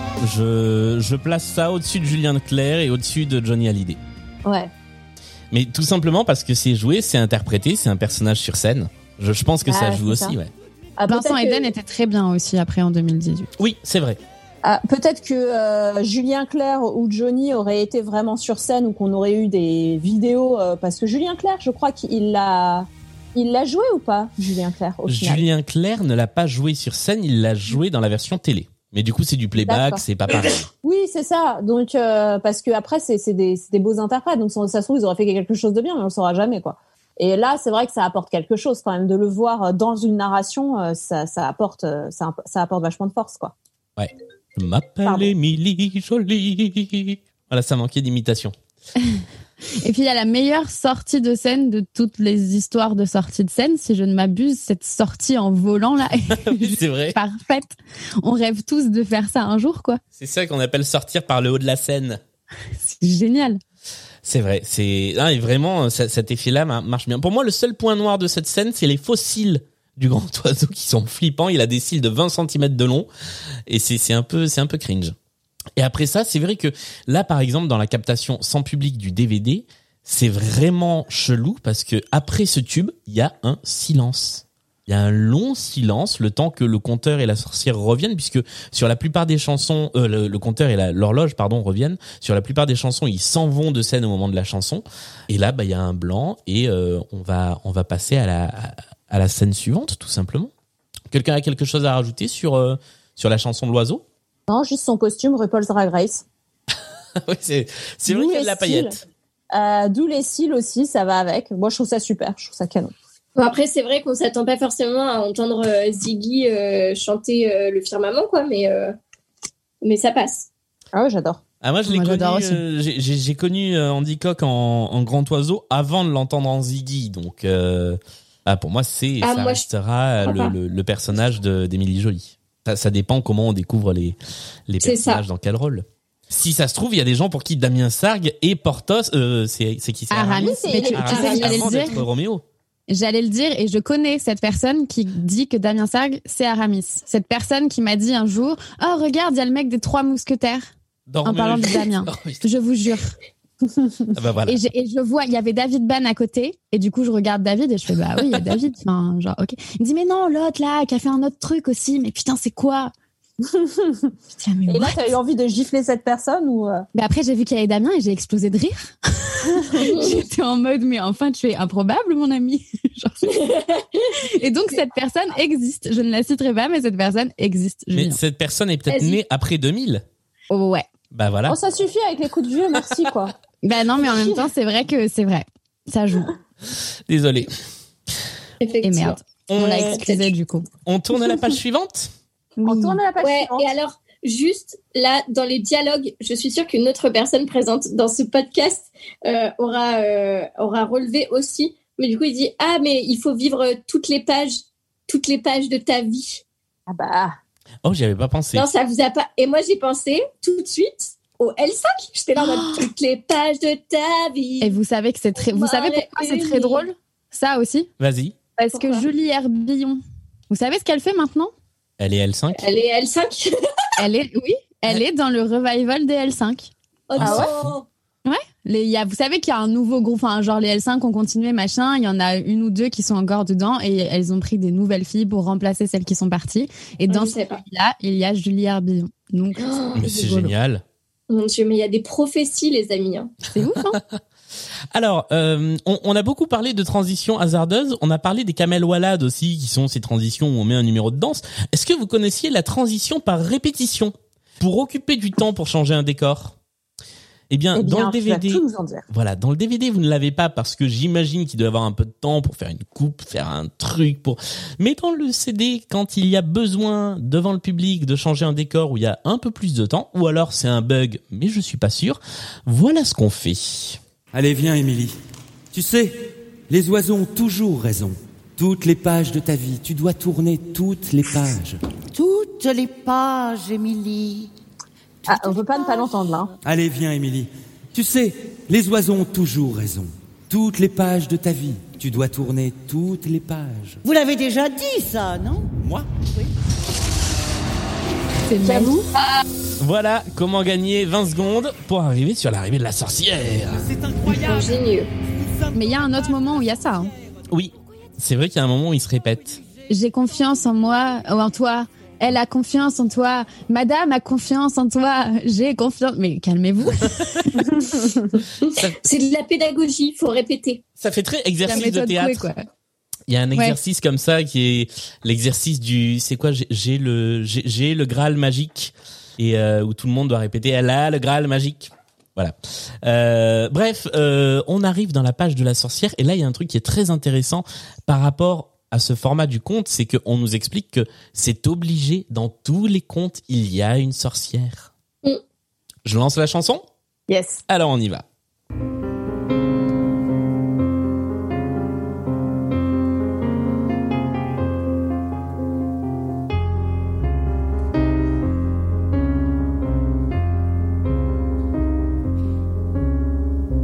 Je suis vêtu de. Je ne peux vivre que le soir. J'ai les ongles longs comme l'hiver. Et je fais peur, je suis sorcière. J'habite au château des fantômes. La cruauté, elle est très particulière, la voix de cette sorcière. Quand on a été habitué euh, dans les CD à Françoise Hardy ou Françoise à Hardy. Red, là on a une voix presque lyrique et c'est pas inintéressant non plus. Ouais. Non mais euh, euh, au-delà de l'aspect lyrique, euh, je suis pas, elle revient chez le dentiste ou quoi? Pourquoi elle parle comme ça? Enfin, Moi, ça- moi, ça m'a saoulé. Je vais pas vous mentir, ça m'a saoulé. Euh, je trouvais que c'était caricatural. Et j'étais là en mode, euh, ok, tu peux être une sorcière, mais surtout qu'en plus, la leçon derrière, c'est tu peux être une sorcière, mais en fait, t'es pas forcément méchante par essence. C'est juste qu'il t'est arrivé des trucs pas cool et tout, et qu'en fait, t'as besoin d'amour pour être une princesse. Et sauf qu'en fait, là, c'est une sorcière, genre, enfin, je trouve que c'est un peu, comment tu jouerais la sorcière? Oh, j'étais pas sympa. Ah, bah vas-y, garde ça. Et je suis, je suis hyper déçue. Team Amélie, comme d'habitude, euh, j'ai détesté la sorcière. Désolée. Alors, moi je suis un peu dans les deux teams, c'est-à-dire que je trouve que c'est celle qui en comédie joue le moins bien et surjoue le plus mal. Euh, par contre, en chant, je trouve qu'il y a un vrai truc. Euh, après, il faut s'y faire. Hein, et j'avoue que au début, euh, quand j'étais petit, moi, je je- j'y arrivais pas. Mais euh, mais avec le temps, je me suis mis à bien aimer. Avec le temps, je me suis mis à tout aimer dans ce spectacle. Donc forcément. Mais c'est bah, c'est l'habitude. peut- c'est peut-être parce que je suis petite alors. mais et c'est- Ah, mais je suis d'accord, elle est, elle est cringe. Ouais. toi, toi, Julien, t'avais vu la version 2018 du coup? Je l'ai vu. Ouais, je l'ai vu bien après. Est-ce que tu te rappelles de la sorcière? Euh, oui, mais ça Parce que pour le coup, elle est merveilleuse. Bah après moi alors pour le coup pour moi la, la référence de la sorcière parce que j'avais beaucoup écouté cette chanson c'était Axel Red et c'est difficile de trouver quelqu'un qui a une voix euh, qui s'en rapproche mais la sorcière de 2018 par rapport à d'autres artistes dont la voix m'avait un peu plus chiffonné euh, notamment euh, le, le lapin bleu qui euh, avait une voix un peu plus aiguë que la voix très bonhomme du lapin bleu là Euh, Jamel Menan. Ouais, exactement. le non non la sorcière oui de 2018 était très bien ouais. Mais là ouais on est sur un, un personnage un peu différent et qui a un certain âge aussi puisque euh, comme on le disait Émilie ça. A repris son rôle de 85 donc c'est quand même une artiste qui a euh, déjà au moins euh, je pense la cinquantaine à ce moment-là. Mais Ah ouais déjà ça, et, euh, je me posais la question. En fait, c'est ce que tu as dit, ça m'a intéressé aussi parce que, en fait, elle le joue peut-être comme elle le jouait aussi en 85. Et c'est peut-être des codes aussi euh, d'interprétation qui ont changé. Et en fait, elle, elle- parce que je la trouve très old school en fait. C'est vrai. C'est très vieillot en fait sa façon de d'interpréter. euh, Enfin, je je sais pas trop dire quoi me donne l'impression que c'est vieillot, mais en fait, j'ai l'impression, moi, ça me fait penser à quand j'allais voir des trucs à Chaillot quand j'étais petite fille et donc dans les années 80 en fait, Euh, parce que moi, je suis pas née après 2000. Euh, mais euh, mais donc du coup, je trouve que ouais, elle a elle, elle- elle a peut-être conservé. un peu une partie, en tout cas, de son interprétation de 85 dans la version de 2002, peut-être. Il y a, il y a peut-être effectivement de ça. Après, il y a quelque chose de très, très, très, trop premier degré chez cette sorcière. Au point que, je sais pas si vous avez remarqué, mais elle a une main gantée noire avec des ongles longs de sorcière et une main sans gants avec des paillettes. Et en fait, très souvent, sa main, euh, sa main à paillettes retient sa main de sorcière. Euh, et donc ce côté-là, en fait, est très, c'est tellement au premier degré, ce côté deux côtés de la sorcière qui veut être une princesse. Euh, et d'ailleurs, dans, dans le dans le roman, c'est dit en fait. euh, euh, je, je- ça fait très bizarre de se référer au roman d'Émilie Joly. J'ai l'impression de faire un podcast littéraire, mais, mais dans le roman, Philippe Châtel, l'auteur, écrit que euh, puisque la sorcière veut être une princesse, c'est qu'elle n'est pas complètement une sorcière, c'est que c'est une, demi-sorcière. Le masque et la plume. Le masque et la Et la plume. Alors aujourd'hui, le roman d'Émilie Joly de Philippe Châtel, un livre publié chez Albin Michel il y a quelques semaines qui raconte l'histoire de cette euh, petite fille, Émilie Joly, euh, qui euh, vit son rêve au final euh, au travers de, de sa vie du- d'une nuit. Il est où aujourd'hui, le petit Philippe? Non, voilà, c'est. je, je trouve ce personnage trop premier degré. Et en même temps, euh, on est dans une chanson de méchant de dessin animé, quoi. J'adore la chanson par contre personnellement. Je sais pas vous, mais moi je la trouve trop cool. Moi, je l'aime beaucoup aussi. Elle rentre dans la tête d'une manière. Genre moi quand je sortais du spectacle, c'était celle-là que j'avais en tête pendant des jours. C'est étonnant. Alors après, il y a un truc dont je suis euh, très content euh, dans cette version par rapport aux autres, c'est euh, et qui, qui d'ailleurs était revenu dans la version de 2019, donc je pense que c'est assez emblématique de la chanson de la sorcière. C'est les arpèges qu'il y a euh, tout le long de la chanson qui font et qui moi me saoule dans la version de Françoise Hardy et dans la version de 2018 et que j'aime bien que ça ait disparu là, donc j'écoute en général plutôt celle-là aussi. La sorcière a besoin de trouver le prince charmant parce que dans tous les livres d'images, il y a une sorcière et un prince charmant pour l'équilibre. Et elle demande euh, à Émilie d'aller euh, chercher ce prince charmant, puisque c'est la seule à pouvoir passer d'une page à l'autre du livre. Voilà, c'était tout. C'était le point narration. Bah, je pense qu'on peut passer à la suite. du coup. Eh bien, comme d'habitude, il y a... c'est c'est compliqué parce qu'il n'y a pas de transition dans ce putain de spectacle. voilà, il y a des applaudissements et on passe à autre chose.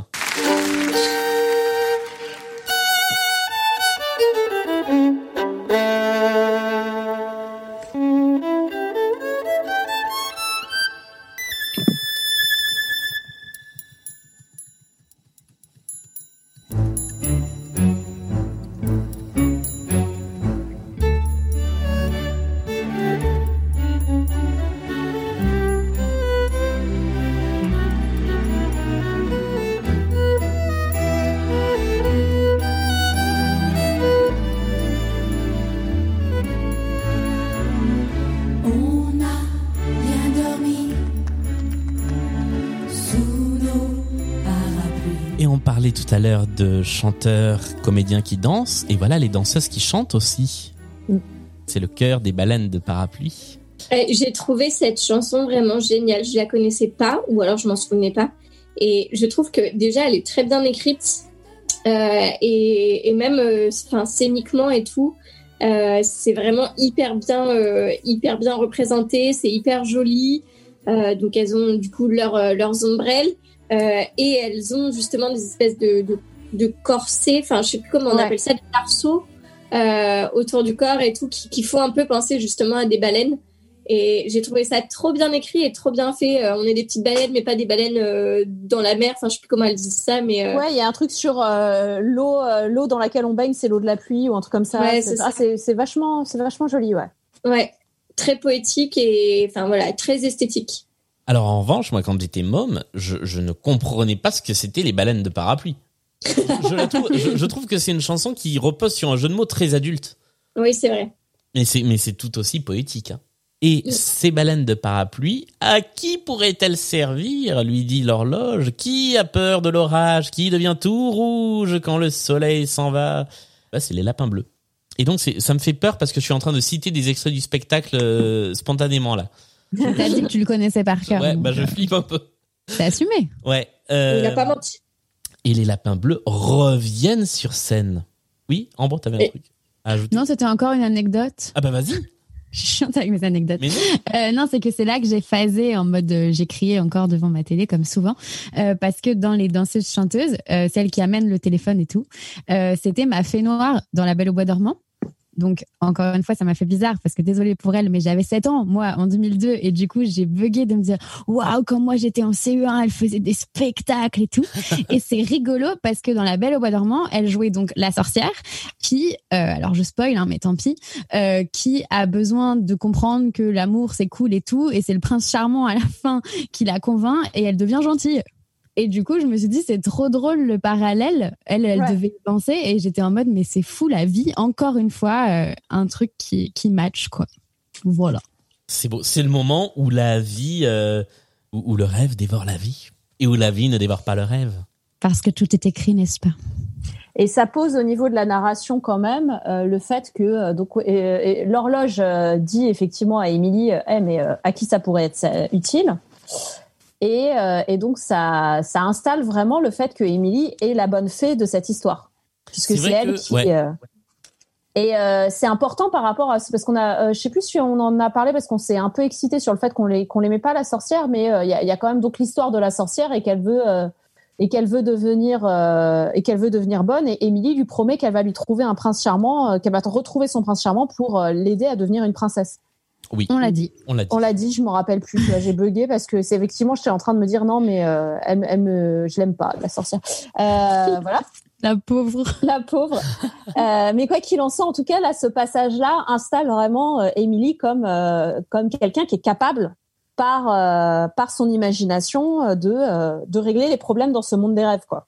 Et on a, alors c'est c'est c'est drôle parce que la sorcière vient de nous dire que Émilie justement était la bonne fée parce qu'elle était la seule à pouvoir tra- traverser, euh, oui, à pouvoir passer d'une page à l'autre du livre. Ouais, à pouvoir tourner les pages, ouais. Et dans la foulée, qui est-ce qu'on nous fait revenir à la page des baleines de parapluie? Les lapins, avec juste un petit coup de fil.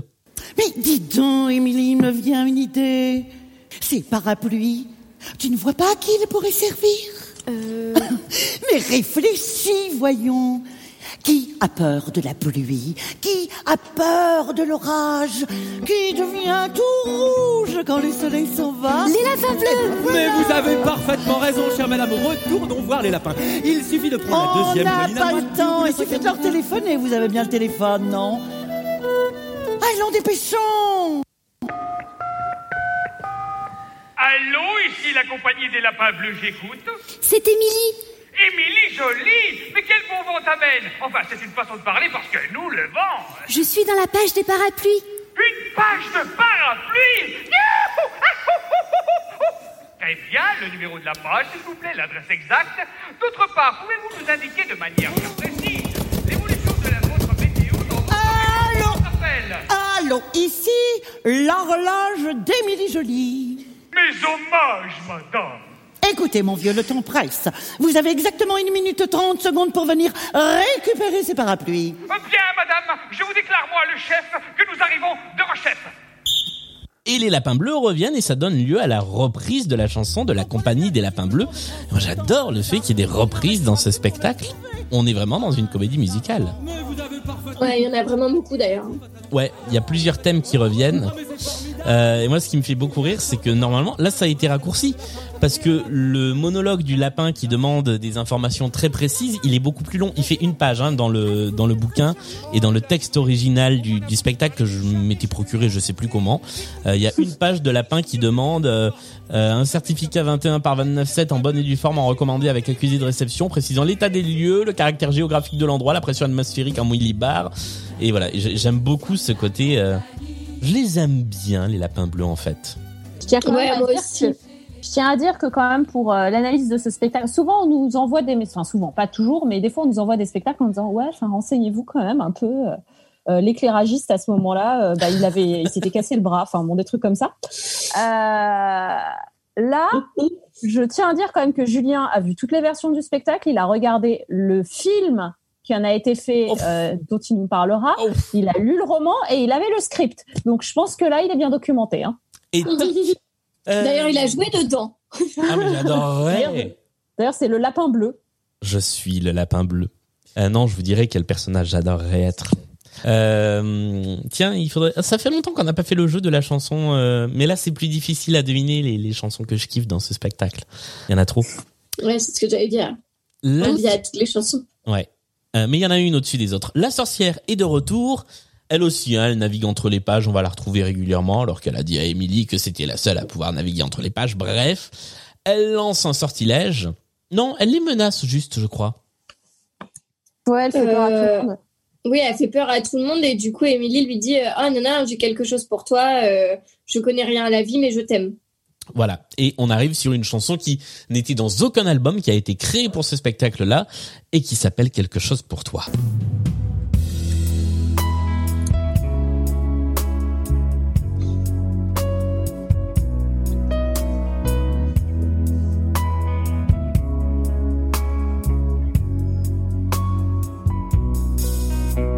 Je ne connais rien de la vie, mais je le sais.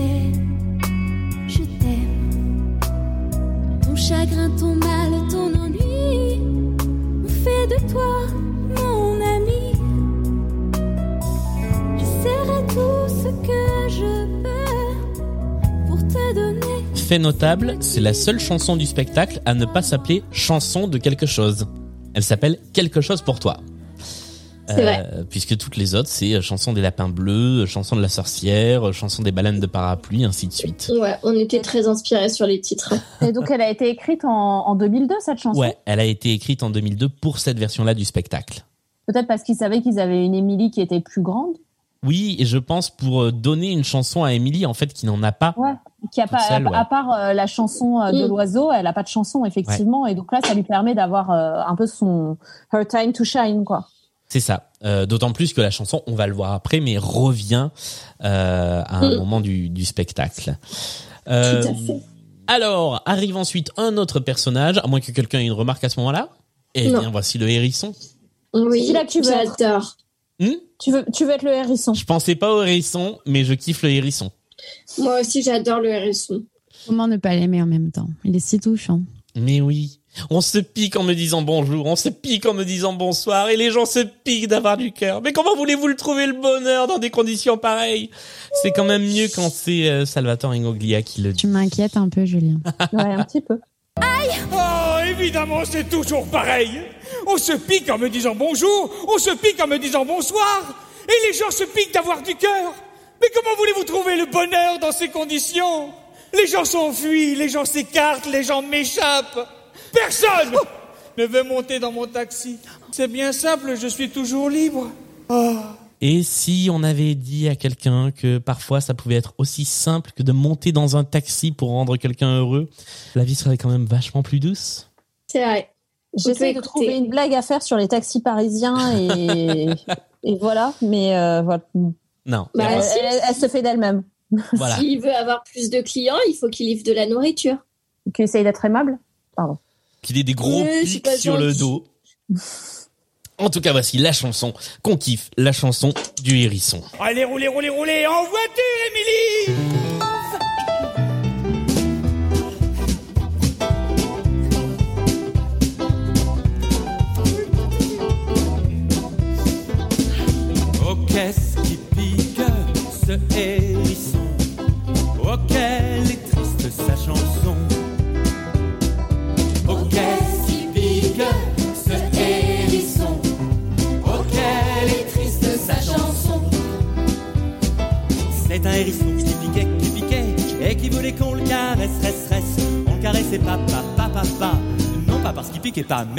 qui qui Et qui qu'on Est-ce que ce serait pas ça le vrai tube du spectacle au fond? Elle est trop bien cette chanson. Mais ouais. Elle est, euh, moi, je la trouve euh, absolument géniale cette euh, cette chanson. Euh, je, je crois qu'en 2018, dans la version de 2018, c'était ça d'ailleurs le rappel du spectacle. Je crois que c'est ça qui reproduit tous ensemble, ouais. C'est possible. Allez, top. Pour moi, la meilleure interprète de cette chanson, c'est ma maman. Oh bah oui, mais là on peut pas lutter, c'est trop mignon. Parce que moi j'a- j'allais dire euh, le il y a, il y a plein de gens qui disent pour moi cette chanson c'est Brassin, c'est rien d'autre, mais pour moi cette chanson c'est c'est là, c'est Salvatore Ingoglia et rien d'autre et personne d'autre. C'est lui le hérisson quoi. En même temps, qu'est-ce que j'aurais donné pour voir Brassens sur scène? Faire ça Déguisé en hérisson. J'avoue. Ah Ouais, putain, moi j'ai chose. grandi à Brassens. euh, je euh, L'histoire que je préfère de ma mère, c'est que quand elle était euh, étudiante, elle était à l'université de Caen. Georges Brassens a fait un concert et, euh, et tous les billets étaient vendus. Et il avait vendre d'autres billets. Il a dit au public, vous venez vous asseoir autour de moi. Et les gens sont venus se mettre en tailleur autour de son, de, de, de son tabouret pendant qu'il chantait. Et ma mère était dans les gens assis en tailleur autour du tabouret. Vous venez Et, vous euh, asseoir autour de moi. Trop folie, quoi. Voilà. Et je veux le voir en hérisson, Brassens, quoi. Ah mais mais Brassens. Alors du coup, tu peux le voir en hérisson dans la version de Jean-Christophe Averti, mais il est pas déguisé comme ça quoi. Voilà. Moi, c'est ça que je veux voir. Je suis pas Est-ce que ça sûr qu'il aurait été partant. Mais oui. En, en revanche, ils ont gardé du coup de dans, dans toutes les versions, ils ont gardé cette euh, petite patte Brassens qui est le pom pom de la fin de la chanson, euh, qui, est, qui est toujours resté finalement et qui l'a marqué un petit peu comme ça, ce qui fait que finalement le hérisson c'est toujours un petit peu Brassens. Et ça, c'est cool. Est-ce que vous m'autorisez une parenthèse musicale de la version 2018 Oui. Il y a un Oui. truc euh, qui vient de me revenir à l'esprit. Euh, quand on modifie une chanson, alors tiens, euh, Ambre, toi qui travailles dans le milieu du spectacle et de la Mhm. comédie musicale, quand un interprète n'est pas forcément à l'aise avec la tonalité d'un morceau, change la tonalité du morceau. On change pas la tonalité d'une partie du morceau. Ah, ok. Euh, je croyais que c'était en mode est-ce qu'on peut changer une tonade, un truc déjà tubesque, etc. Machin. C'est pas la même question. Oui, non. Changer une, changer une tonalité d'une partie du morceau, j'ai envie de te répondre non, c'est très, très, très étrange. Oui, Eh ben, Quoi, il se passe ça Pourtant, il se passe ça. Écoutez dans la version euh, 2018. Oh, quelle est triste sa chanson. Quelle est la fée dans ce livre qui me donnera l'envie de vivre? Quelle est la petite fille aux yeux bleus qui va me rendre heureux? Quelle est la fée dans ce livre qui lui donnera Pourquoi avoir fait une modulation à cet endroit-là? Je ne comprends pas. Et quand Yeah. j'ai écouté la chanson, ça m'a toujours... euh, sachant que juste après, on, on- j'ai baissé le son avant, mais on redescend à la tonalité d'origine. Oui, parce que là, c'est une montée, c'est une module vers le haut. C'est Ouais. un demi-ton au-dessus, c'est ça? C'est un demi-ton ou un ton au-dessus, et quand Émilie reprend, on redescend un ton en dessous. C'était Jamel qui faisait le hérisson? Ouais. Bah, c'est peut-être pour ça alors, parce que Jamel, il a quand même une voix très, très, très aiguë. Et euh, peut-être qu'il n'était pas à l'aise. Et que du coup, ils lui ont fait le kiff de le monter. Mais sauf que dans ce cas, fallait monter la chanson Toute la en entier. chanson, bah oui, c'est ça que je trouve étrange, ouais. Donc, euh, je ne sais pas. Voilà, Je c'est... pourrais demander. Ah bah écoute, je veux bien. Bah, franchement, je lui demanderai. Ouais. Voilà, pourquoi cette modulation en milieu de chanson? Je, trouve- je trouve ça assez... euh, Le message Assez qui sort de nulle part. Ex- Excuse-moi, Jamel, pourquoi? Mais, mais oui, oui, oui, je vais le faire. Je vais le T'as faire. déjà écrit euh, Out of the Blue à David Ban. Excuse-moi, t'aurais pas le DVD euh, des Trois Mousquetaires? Ouais, mais Jamel, ça fait vraiment longtemps qu'on s'est pas parlé. David, on s'est parlé un peu plus régulièrement. Bah, remarque, Mais je vais le faire, je vais le faire, promis, je fais le challenge. J'ai j'ai fait ça à, à Andy Koch avec qui j'ai dû discuter deux fois sur Twitter en lui écrivant hier soir en lui disant Est-ce que vous vous souvenez pourquoi c'est pas la même tonalité sur le CD et le DVD Décidément, les problèmes de Tona, ça nous fait faire des trucs. Ah ben moi ça me travaille. Hein. Ah, mais je comprends. Euh, le hérisson ne sait pas où est le prince charmant. Comme tout le monde, d'ailleurs on l'a pas dit, mais à chaque fois que euh, qu'Emily croise un personnage, elle lui demande où est le prince charmant et le hérisson n'en a aucune idée. Et d'ailleurs c'est toujours pareil, les gens sont toujours à la recherche de prince charmant et jamais de hérisson. C'est vrai qu'il est touchant ce personnage. Moi, Il est j'adore. Il est totalement neurasthénique, ce hérisson, j'adore. Ouais. Il est déprimé, mais bon, il est au 36e dessous. Alors là, il se, il se passe des... Alors, pendant cette chanson, quand même, il se passe plein de choses en termes de mise en scène. Euh, Il y a le hérisson qui vire le compteur de, de son taxi. euh, euh, Enfin, le compteur, le, le compteur, le mec qui compte, hein, pas le compteur qui tourne. Parce que Euh, j'allais dire, c'est bien un taxi parisien, ça Ouais, encore. c'est ça. il oublie le compteur euh, pour pour laisser monter l'horloge. Euh, et moi, pour moi, il y a le plus beau regard du spectacle, qui est le le regard de l'horloge à Émilie Jolie quand euh, le hérisson chante qu'elle est la fée dans ce livre. Elle la regarde avec une tendresse qui est Mmh. presque autant la tendresse de l'interprète pour euh, pour l'autre interprète que du que du personnage pour un autre personnage quoi. C'est très mignon. Et puis, euh, on l'a pas dit, mais à la fin de la chanson, euh, le compteur se rue sur l'horloge et lui tape un smack. Ah oui, oui, il y a, y a, y a shop, euh, il y a shop en boîte de nuit, quoi. Ouais. J'ai pas vu. Ah ouais, ah, ils se jettent l'un sur l'autre, quoi. Ah, j'ai Et- pas vu. Trop drôle. Et c'est très drôle, et en même temps, là encore, c'est hyper poétique, quoi. C'est euh, euh, euh, l'histoire qui tombe amoureuse du temps, quoi. Oh, c'est Oh. vrai, je l'avais jamais vu comme ça. C'est beau. C'est beau tout ce qu'on dit ce soir. Ouais. C'est incroyable. Là, on lance des grosses conneries aussi, hein, mais des fois, il y a des choses belles. Ça rattrape. Voilà. c'est pour l'équilibre. Dans tous les contes, il y a des conneries et des moments poétiques. Voilà. La sorcière arrive pour lancer un sortilège. On sait toujours pas ce que c'est le sortilège. Hein. Trois quarts du temps, elle lance un, un flash sur scène et puis voilà. Et là, euh, eh bien, euh, tout disparaît sur scène et arrive du sommet une immense fusée d'où sort Beethoven. Et je vous dis ça, c'est que dans le le- l'extraterrestre qu'on va entendre a un nom bien particulier, mais dans le roman, il s'appelle pas comme ça. Il s'appelle Ludwig van Beethoven. C'est vraiment Beethoven Ah ouais? dans le dans la version de du, du roman qui, je le répète, a été écrite après euh, cette version du spectacle et donc je pense inspiré par ce costume qui est vraiment un costume de chef d'orchestre avec des longs cheveux blancs portés par Andy Koch. On lance la chanson. Oui, et puis il parle aussi beaucoup de solfège dans la, dans la chanson aussi, donc euh. Ah bah. Moi, moi j'ai trouvé qu'il faisait. Certes, c'est un musicien, etc. Mais j'ai trouvé qu'il y avait un petit côté savant fou quand même. Ah, il y a un Et- petit côté doc, ouais. Ouais, exactement. Et c'est drôle en parlant des évolutions entre ça, le livre, etc. Mais en 2018, ils ont pris un parti totalement différent parce que dans mon souvenir, il était hyper robotique, euh, genre très métallisé, le costume, etc. Rien à voir avec ce qu'il y a là dans la version 2002. Donc Mais- pourquoi? La, la version de 2018 ressemble en fait en tout point à la version de 79, où même le, le, le, le personnage qui fait le l'extraterrestre n'est pas crédité parce que c'est une voix vocodée. La voix de l'extraterrestre dans le dans le premier album, c'est très moche. Hein. Et ça ressemble beaucoup plus en fait à la version de, de 2018 avec ce personnage qui n'a pas de visage non plus. Mm. Euh, là, effectivement, ils lui ont donné une vraie prestance de euh, de Beethoven et en même temps, vous allez voir sur la chorégraphie que c'est pas exactement ça. Le personnage s'appelle A440 et A440, c'est la fréquence du La de référence. Ah On- oui. On va donc parler musique. Ah bon, c'est pas l'astéroïde euh, Non, c'était combien déjà l'astéroïde? À 154 Euh, 156 Le- le- le- La planète du Petit Prince et l'astéroïde B612. Ah, Oui. pas du tout, d'accord.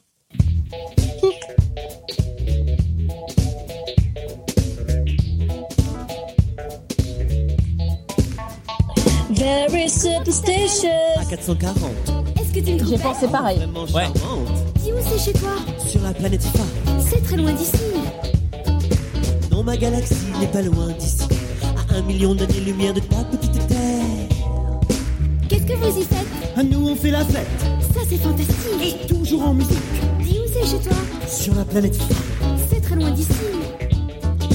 Non, ma galaxie n'est pas loin. Voilà, c'est lui que je veux être. Je veux faire cette chanson. Alors, je vais rajouter une autre comparaison après Beethoven, euh, savant fou. Euh, en fait, cette perruque, pour moi, ça fait vraiment penser à Riff Raff dans Rocky Horror Picture Show. Mais tellement. Voilà. C'est là que je vous abandonne sur les refs. T'as pas vu Glee? Euh, pas assez, pas tout. Parce que j'ai regardé cet épisode il y a deux jours et du coup je vois Ouais, Kurt et- avec cette. euh, Et parce que le, le comédien perruque. qui joue euh, qui joue Kurt en fait euh, est un énorme fan du euh, du RHPS et il a demandé qu'on fasse un épisode dessus et il a demandé à être Riff Raff. Ah énorme. C'est son perso euh, fétiche. Ok. Alors, Qui, en je, même temps, je- je crois pour de vrai que sur Netflix, je me suis arrêté à cet épisode, juste avant cet épisode-là. Eh bah il faut le reprendre. Voilà, hein. il faut Ah, reprendre. il est- je, je je suis pas fan de tout Glee mais euh, cet épisode est vraiment bien. Euh, su- sur le pont qu'on entend là, il se met à danser comme euh, Michael Jackson quasiment quoi. Il fait des pas de Ouais. danse, c'est c'est assez impressionnant. Et là, euh, je, je sais pas si on est sur un freestyle euh, complet ou sur un truc très technique, mais la la prouesse elle est pas mal parce qu'en plus il reprend la chanson juste après quoi. Oui, et c'est là qu'on dit merci parce que on est vraiment dans les codes de la comédie musicale parce que pour le coup, on l'entend être essoufflé et en fait, ça fait plaisir parce qu'on se dit qu'au moins le gars se donne vraiment et qu'il chante, Ouais. danse et joue en même temps et Ouais. c'est le principe de la comédie musicale et c'est très très très cool. Il a, il a effectivement des rôles pas, pas aisés parce qu'il a, c'est Andy Cock donc qu'on qu'on retrouve, qui était l'oiseau qui était perché là-haut, qui la descend sur une fusée, se tape une chorégraphie à la Michael Jackson et qu'on va retrouver dans un autre truc un peu physique après. Mais il a que des sorties trop stylées donc Ouais. du coup ça va. C'est vrai. Euh, on, alors voilà, on parlait tout à l'heure de la place des, du public dans un spectacle et euh, dans ce que vous vous avez entendu, vous l'avez eu sans public. Ouais. Euh, tout à l'heure, on a entendu les petits rires mignons des enfants.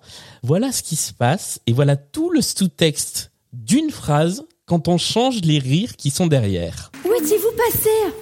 Alors là, aucune idée. Oh, moi non plus, aucune idée. Oh, vous, de toute façon. Je me suis marrée au même moment et je pense pour la même raison que le public adulte. Hein. Voilà, Ah mais je l'avais pas du tout capté.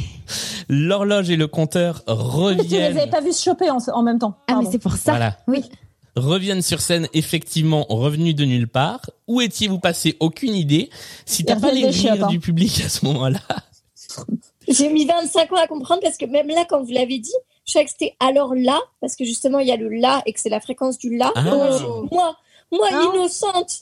Et, euh, Alors on va le dire clairement, Amélie, ils reviennent d'un quickie au chiottes. Non mais les deux enfants, Amélie et Ambre sont là quoi, en mode de... ah bon, Mais Oh, je ne sais pas ce que c'est. c'est juste que j'adore la musique. C'est Noël.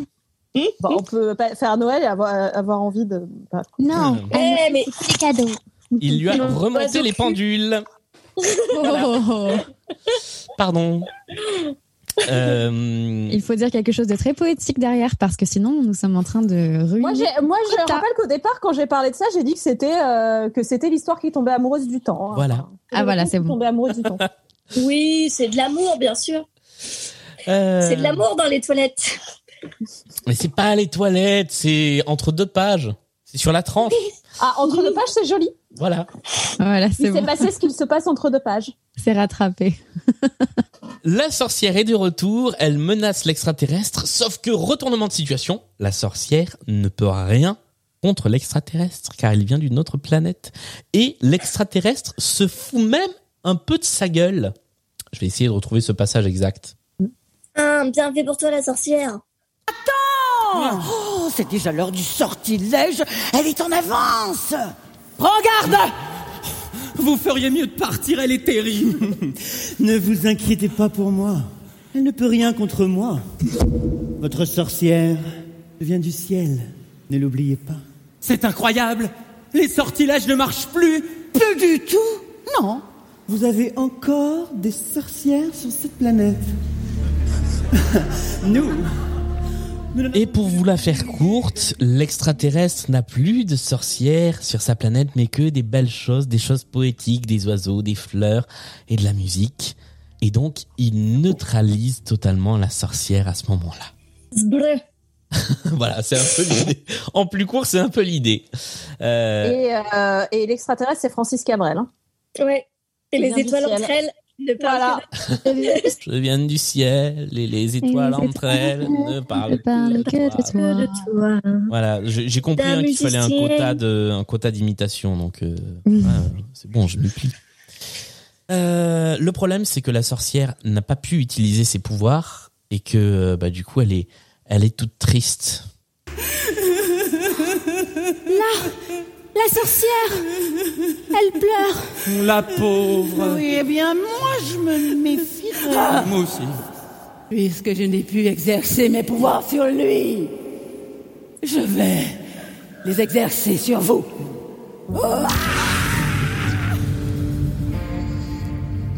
Putain, on est dans Jimmy Neutron, quoi? J'ai envie de mourir. ouais, pareil. Mais c'est, c'est, moi, je suis un gamin devant ça, je, je flippe quand même. Elle Oui, arrache pas ses aiguilles à l'horloge, ouais. Et effectivement, euh, bah, une horloge qui n'a pas ses aiguilles, une horloge qui ne peut pas compter le temps, c'est une horloge qui n'a pas de raison de vivre. Qui meurt. Ouais, et donc elle va mourir. Et tout à l'heure. Personne ne peut échapper au temps qui passe. Ah bah tu vois, je suis pas le seul à citer des extraits.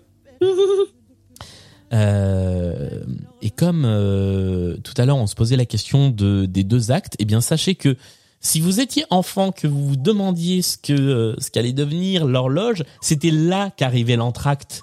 Le. Je m'en doutais. Putain, mais le cliffhanger, mais trop tragique. Mais ouais, Je m'en doutais. Est-ce qu'il est déjà parti sur sa fusée? Oui, il est déjà reparti. Bah oui. Parce que c'est trop beau ça. Ah, tu veux qu'on réécoute le petit passage musical? Bah non, mais en fait c'est surtout visuel pour le coup, comment il s'envole, Ah il y a du feu et tout, c'est trop bien. Mm. Il faut aller regarder le spectacle, nos chers auditeurs.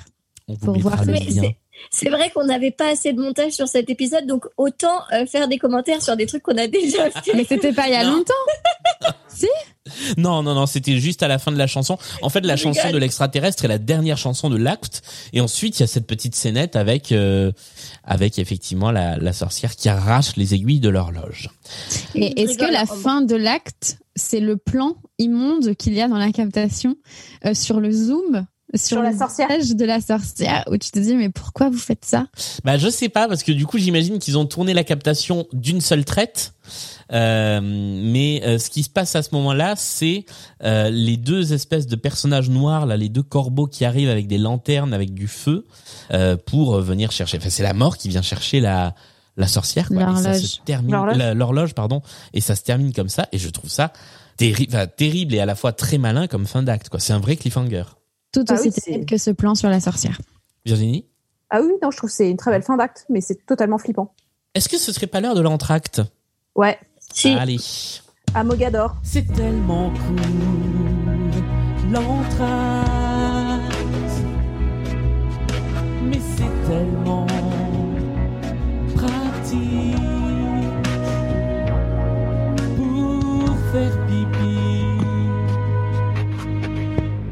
On l'écoute pas assez souvent ce jingle-là.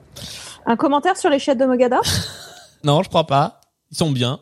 Ah oui, ils Ouais, sont trop beaux, sorcières sont bien. Ouais, ils sont classe. Ouais. trop beaux.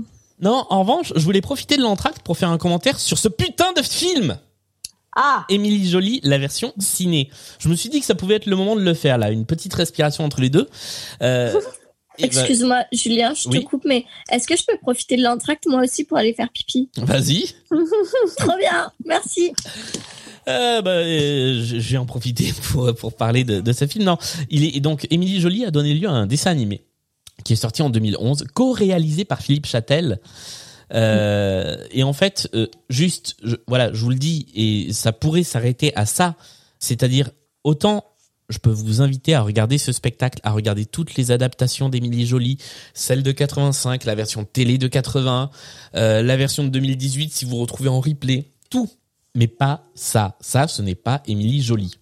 Il y a le Pourquoi personnage d'Émilie Jolie, mais si vous voulez, l'histoire, c'est alors ce que ce que je disais juste avant de commencer l'émission en antenne, c'est que par exemple, beaucoup de gens disent que Shining est la pire adaptation cinématographique d'une œuvre. Euh, donc euh, de Kubrick par rapport à euh, Stephen King. Eh ben, surtout Jolie. Stephen King qui le dit. Quoi. Oui, voilà, c'est ça.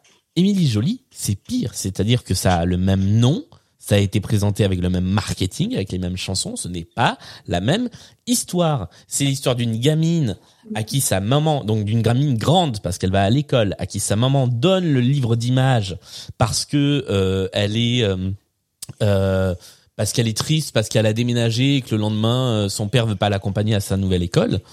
En parallèle, dans le monde du livre d'images, il y a le gamin d'un lapin bleu, Gilbert, qui plonge dans la page de la sorcière par erreur, qui se fait enlever par la sorcière, et la sorcière a un corbeau dont la voix est faite par Elise Moon. Et euh, le, le Emily se fait euh, comment dire démarcher par le grand oiseau qui sort du livre pour aller la chercher. Qui le grand oiseau dit tu vas venir nous aider à sauver Gilbert. La petite fille Emily dit non je veux pas. Et là le grand oiseau lui dit alors d'une part si tu viens on va exaucer un de tes vœux. Et comme Émilie Jolie veut que son papa l'amène à l'école, en fait, elle va avoir ça en tête pendant tout le film. Mais genre, elle n'a aucune envie d'être avec ses personnages. Elle le fait juste pour que son vœu soit exaucé. Et d'autre part, il lui fait un chantage en disant oui, mais si tu ne viens pas, tu vas dormir toute seule et tu vas penser à ce petit lapin bleu qui est en train de crever dans la, dans le repère de la sorcière. C'est immonde. Et cinq minutes plus tard, Emily Jolie, elle est dans un compacteur à ordures façon euh, fin de Toy Story 3. euh, où elle se fait sauver par le grand oiseau et quand elle sort qu'elle est sauvée par le grand oiseau, elle lui gueule dessus en lui disant mais vous êtes pas mes amis, vous êtes pas venus me chercher. Mais c'est Waouh, Cette mais c'est version est une énorme détestable. perversion. Ah ouais, ça pervertit complètement toute l'histoire, quoi. Ah, mais et toute sa candeur et sa pureté. Ah ouais, c'est c'est vraiment. Déjà, il y a pas tous les personnages. euh, ils sont tous là dès le début, en fait. C'est-à-dire qu'ils habitent tous dans le même village, alors que normalement on est dans un livre dont les pages se tournent. Euh, donc le hérisson, il est là. euh, il dit oh, bah, Je suis sûr que de toute façon, les lapins bleus, ils vont jamais sauver leur fils. Le, le, le chef des lapins bleus, c'est un couard, c'est François-Xavier de Maison qui fait sa voix. Donc il y a deux chansons qui sont enregistrées pour l'occasion. La chanson des lapins bleus qui est réenregistrée par euh, par François-Xavier de Maison. Une nouvelle chanson, la chanson du corbeau Belzébuth qui est chantée par Elise Moon. Le reste, ils sont allés chercher les vieilles chansons euh, de la version originale de, de, de 79, donc celle où on reconnaît très bien les personnages, les, les Mais chanteurs. en plus, c'est des méga stars, donc on reconnaît tout de suite leur voix, quoi. Et donc, on a le grand oiseau qui chante Tu t'appelles Émilie Jolie. Et dans la foulée, c'est Michel Elias qui fait la voix du grand oiseau, donc qui en plus est un comédien de doublage connu.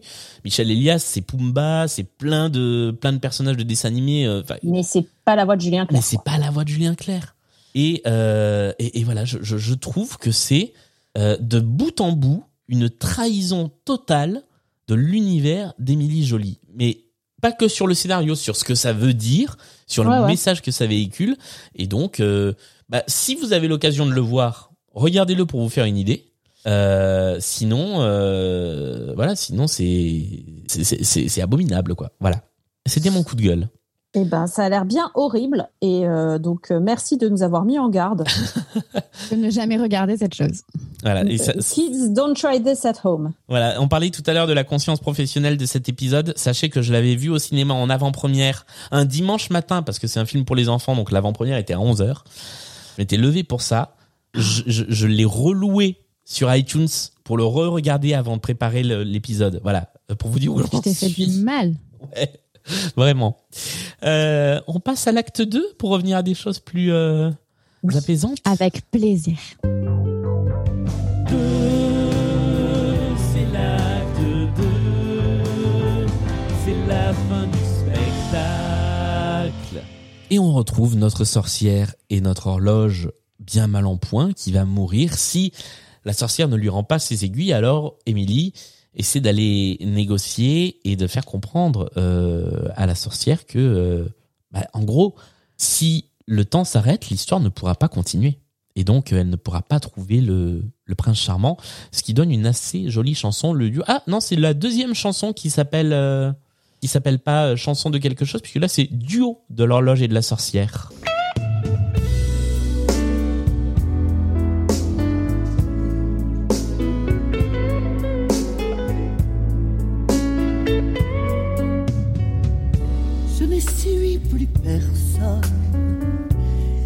Je ne sonne plus. Je ne suis plus personne qu'une horloge perdue. C'est ma vie qui s'en va. Si mes aiguilles. Est-ce que quelqu'un a quelque chose à dire sur cette chanson que moi je trouve très belle, mais mais j'ai pas grand chose à ajouter? C'est Joe Satriani qui a écrit la chanson à cause du solo de guitare? Peut-être. Euh, non, mais à part ça, bah, il se passe rien sur scène de toute façon, mais c'est beau parce que c'est plutôt bien joué. Oui, et puis bon, on part du principe que c'est pour nous rappeler où on s'était arrêté parce que c'est quand même un spectacle pour enfants, donc faut rappeler aux, aux petits enfants euh, de quoi il était question. Ouais. C'est ça. Et ça marche plutôt bien également. Euh, Du coup, là, au niveau de la narration, la sorcière, elle dit Bon, bah, ok, je change d'avis. Euh, en gros, j'enlève mon sort, quoi. Et, euh, et elle se casse comme ça. Et du coup, ils se disent Vite, vite, euh, il faut partir avant qu'elle change d'avis. c'est ça. C'est euh, c'est un peu le côté je vous garde à l'œil quand même, quoi. Ouais. Et puis, ah ben, on passe à la suite. Alors, le lapin bleu est de retour. Il aide la sorcière à se relever. Et là arrive un gimmick qu'on va voir pendant tout l'acte 2. C'est euh, le que vous nous appeliez. Oui, là, décidément, j'y arrive pas. hein. Le mieux, c'est que vous nous appelez quand vous, nous- quand vous aurez besoin de nous. Ça, on va l'avoir 20 fois pendant le deuxième acte. Mm. Euh, on a l'arrivée d'un nouveau personnage qui est Simone, qui est la femme du lapin, qui est toujours un personnage off et qui passe son temps à chercher son mari. Voilà. Euh, et ça, c'est pas une impro, hein, c'est dans le script. Même dans le script, je crois qu'il y a plus d'interaction avec Simone encore. Euh, et euh, arrive euh, ah bah, une nouvelle transition. On passe du coq à l'âne. Enfin, de- coq à- le coq et l'âne qui d'ailleurs ne sont pas dans le spectacle, qui sont des personnages euh, des albums et qui sont pas dans le spectacle. Tout ça pour dire qu'on arrive dans un autre univers avec une sorte de tempête de sable ou de neige et un nouveau personnage qui est un petit caillou. C'est Pierre.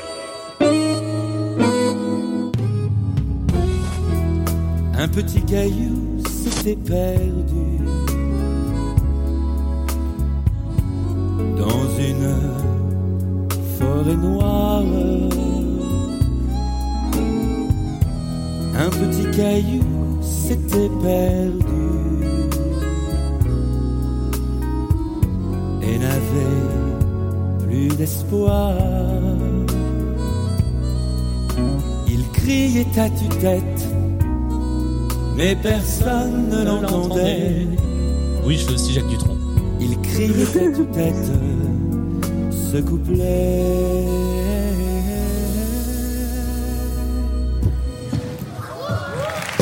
Je suis un caillou, un petit caillou, un joli caillou. Le petit poussé m'a laissé tomber, il m'a oublié. Il a pris mes Alors vous avez entendu le public Ah, le petit applaudir. applaudimètre des gosses, quoi. Voilà.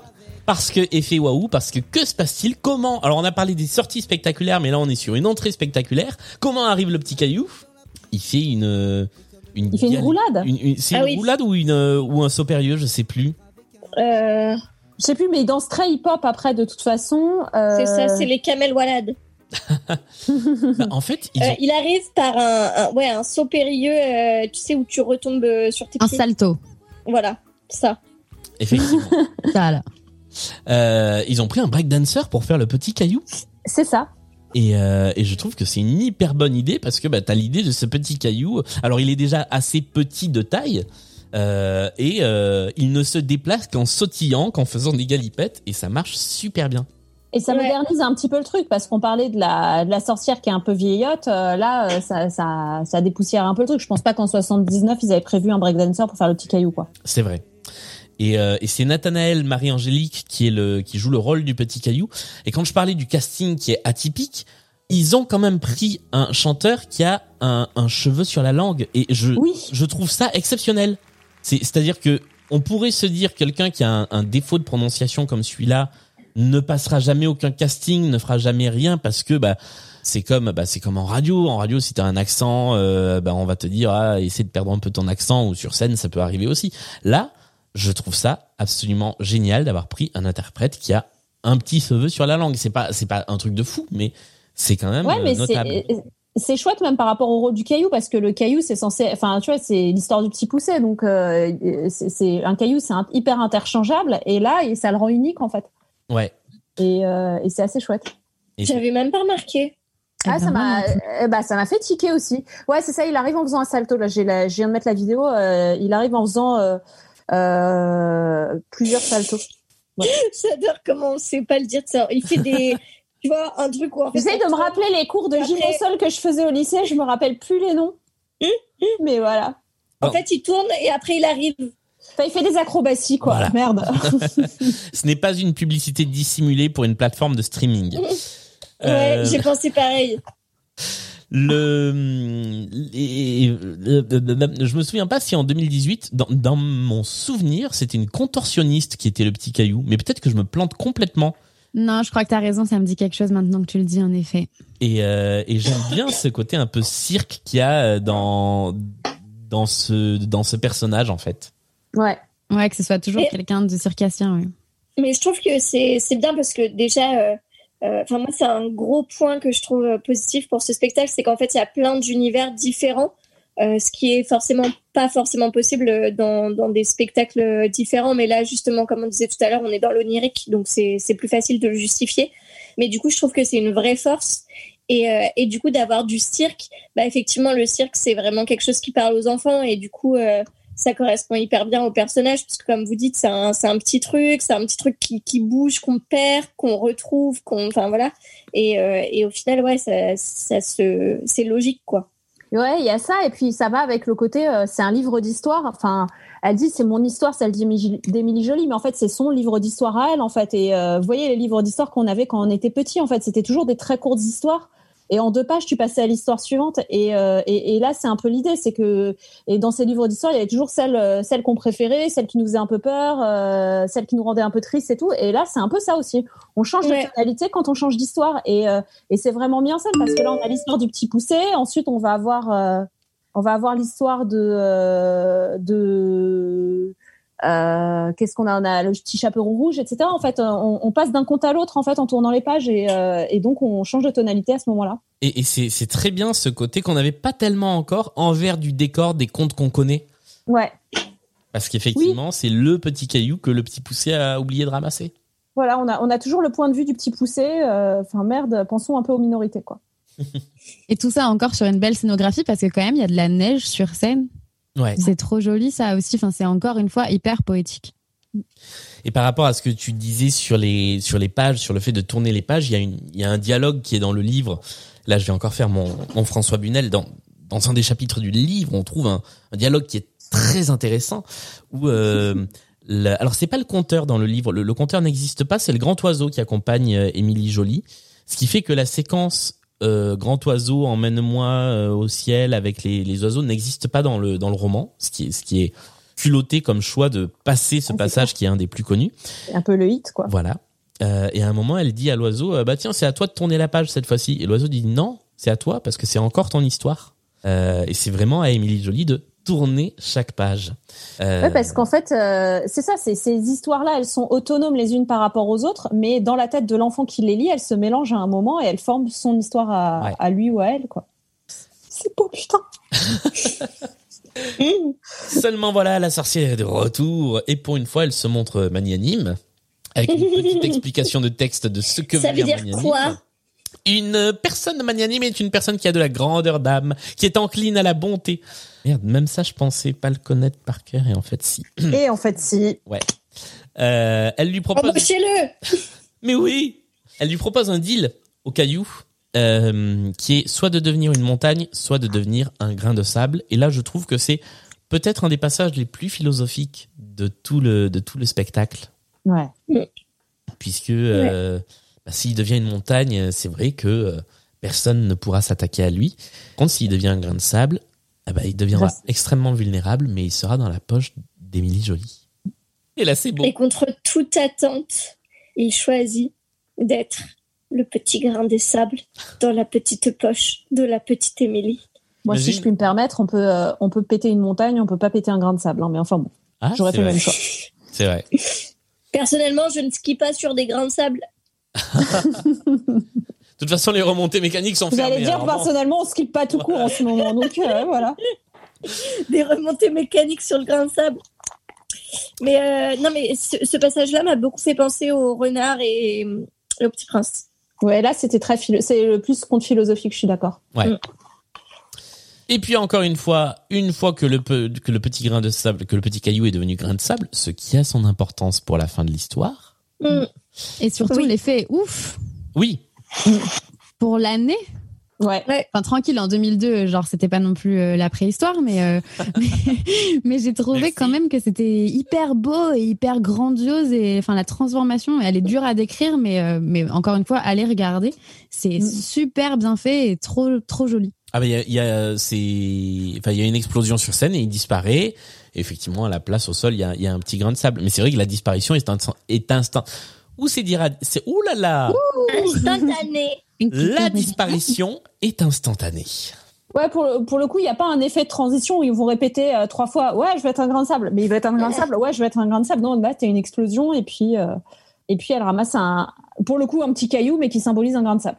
Et la chanson suivante. Et elle le met dans sa poche. Et on passe à ça. On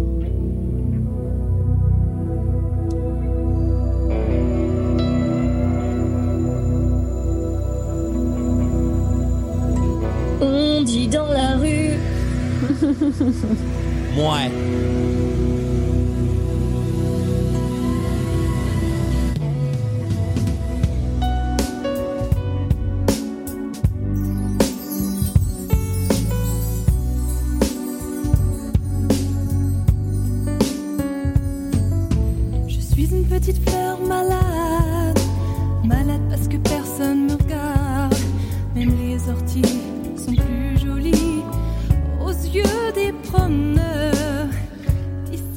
Alors, c'est pour moi, on va voir ce que vous en avez pensé, mais un des tableaux les plus captivants du spectacle parce que il ne se passe rien. C'est le tableau le plus statique, c'est-à-dire qu'il y a deux personnages qui ne bougent pas, et pourtant avec un seul effet, euh, qui est un effet de comment d'ascension. En fait, on a une fleur qui pousse sur la scène. Ah bah ça ça prend quand même. Bon, la chanson est vachement bien à côté de ça, mais euh, mais il se passe rien sur scène et pourtant ça marche. Moi, j'ai un peu décroché ce moment-là. Je l'explique pas, hein, j'ai pas détesté, mais euh, mais j'ai pas j'ai pas accroché. Alors peut-être que c'est juste une question de timing et qu'en fait c'était un moment où où j'avais besoin de décrocher et que ça aurait été une autre chanson, j'aurais aussi décroché. Mais voilà, je je saurais pas dire grand chose de plus sur ce tableau parce qu'en fait je je l'ai pas vu quoi. Il y a pas grand chose de plus à dire de toute façon. hein. Bah la, la robe comme enfin le, la- genre visuellement pareil c'est dur à décrire mais elle a une robe immense qui représente la fleur et qui grandit quand elle pousse et c'est et ça c'est magnifique ça prend Ah ouais, toute la scène la robe. Ouais. C'est très très beau. La, la- Oui, la scène devient vraiment son costume en fait. Splendide. On se dit mais comment elle se met là-dedans? Et ah ouais, surtout- euh, c'est magnifique. Elle ne rentre et ne sort pas de scène avec ses pieds, c'est-à-dire qu'elle sort du, du- du- d'une trappe de la scène, j'imagine. Elle rentre comme ça et vraiment, elle ne bouge pas. C'est une fleur. C'est ça qui est assez impressionnant. Euh, et moi, je me demandais en fait à quoi servait cette fleur, ce- ce- cette chanson-là dans le spectacle, mais ça se résume en une phrase à la fin. C'est qu'elle offre la fleur à la sorcière et que la sorcière lui dit personne ne m'a jamais rien offert. En fait, la chanson sert à ça. Ah, ce, ce tableau est tellement magnifique quand même. Effectivement, quand on voit, euh, en fait, c'est ça, c'est que c'est euh, en plusieurs étapes. Au début, on la voit sortir de, de, de terre, et, euh, et, et c'est petit à petit qu'on se rend compte qu'effectivement, sa robe, c'est toute la scène, quoi. Ouais. Et euh, le moment où on s'en rend compte, c'est vraiment, il y a un effet très très waouh quand même. Oui, et puis les trappes aussi, ça rajoute. Enfin, c'est, je sais pas, moi je trouve ça toujours im- impressionnant les trappes, cette idée de rentrer par sous la scène, de sortir par là et tout. Et ça aussi, je trouve ça hyper fort parce qu'il y a vraiment ce truc de, elle sort de la terre, vraiment. Et c'est une fleur. Enfin, c'est, c'est trop beau, trop trop beau. Et puis en plus, euh, pour le coup, sur le DVD, c'est, c'est les deux sœurs. Ouais, Ouais. effectivement. Et ça, c'est mignon aussi. Et puis ça symbolise euh, sortir de terre comme ça et puis ensuite euh, s'épanouir comme ça. Il y a le côté, euh, euh, c'est la vie en fait. C'est euh, c'est une force de vie. Donc en fait qu'ensuite euh, la fleur elle soit donnée ensuite à la sorcière, il y a aussi peut-être un peu ce côté-là euh, symbolique assez fort. C'est très très beau, ouais. Et ouais, il y a quelque chose que qui là me frappe en fait, c'est en repensant à l'année. Tout à l'heure, tu parlais de l'année en fait par rapport aux, aux effets spéciaux, Ambre, mais par rapport à la musique, quand on écoute ça par rapport au spectacle de 2000 ou 2001, que sont Roméo et Juliette, que sont les Dix Commandements, si vous écoutez la musique qui est jouée en live et très simplement, ça n'a pas pris une ride. Si on écoute ça,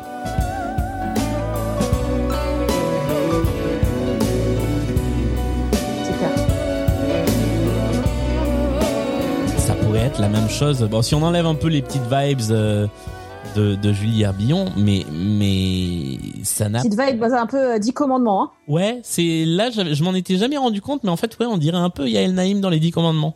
Petit côté dico, ouais. Euh, mais ouais, je trouve, je trouve que ce spectacle, euh, bah, il a quasiment 20 ans. Ouch, ça fait mal de le dire, mais il a, il a pas vieilli. On passe à la suite? Yes. Encore une Le grand référence à un méchant loup. conte. Mais oui, ce grand loup.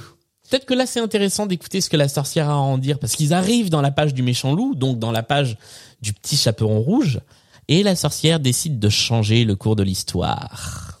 C'est atroce. C'est horrible. C'est inadmissible. Ça va contre toutes les lois du conte qui devraient normalement ne pas se passer.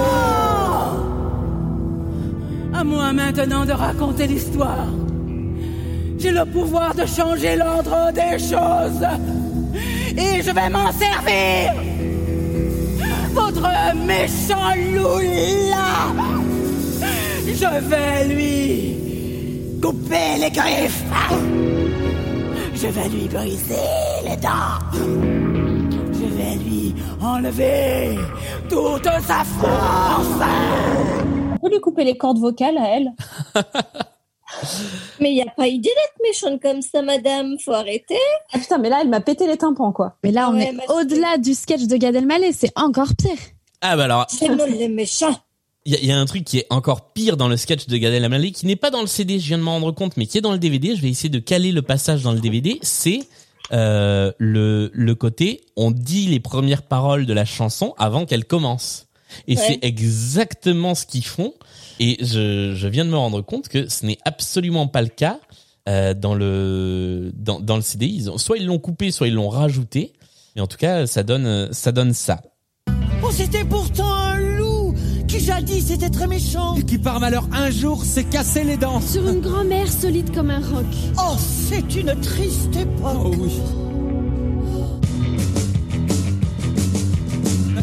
Là-bas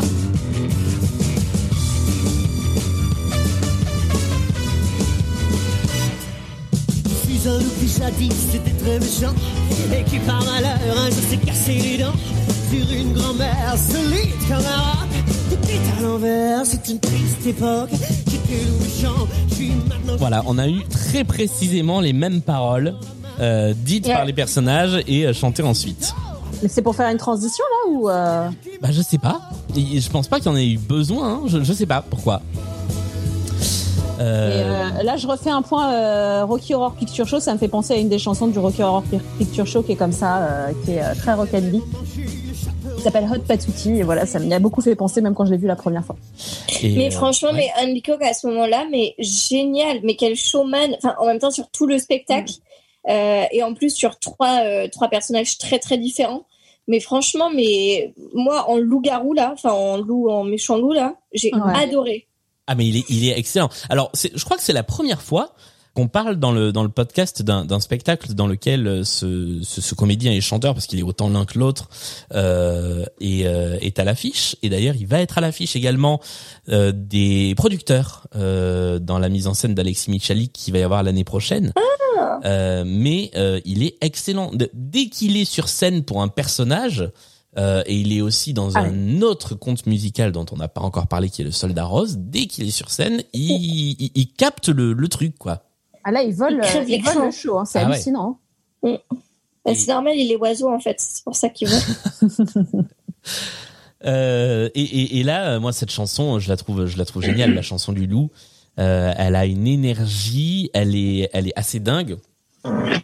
Et puis en plus, il y a vraiment le côté live avec euh, à un moment les instruments qui s'arrêtent, sauf la batterie, et ça continue, et ça tape dans les mains, et c'est c'est vraiment un, un moment euh, euh, un moment sympa quoi. Le, le compteur vient faire deux trois euh, deux trois tours de passe-passe. euh, Il y a des moments de danse. euh, il se fait poursuivre par deux grands-mères. Puisque c'est ça l'histoire, hein, c'est le loup qui finalement est poursuivi par la grand-mère. Oui, c'est c'est l'inversion des rôles, quoi. Il est maltraité par la grand-mère. Et finalement, Oui, c'est pauvre loup. Alors d'ailleurs, il y a une une petite simplification des paroles puisque euh, dans le dans les couplets euh, de la version originale, c'est euh, pauvre loup, pas même un loulou, oui un loup doux. Et en fait, euh, bah, c'est devenu pauvre loup, pauvre loup, pauvre loup dans le refrain. Ouais, c'est un peu con. Bah moi j'aime, je, je trouve ça plus, je trouvais que ça marchait bien avec euh, Eddie Mitchell euh, et avec Bachung dans la deuxième version. Encore que j'ai un j'ai un doute sur la version de Bachung, je sais pas si le refrain a pas déjà changé. Là je trouve que ça va bien en fait. Euh, j'aime bien ce côté très euh, coda qui dure euh, presque toute la chanson en fait.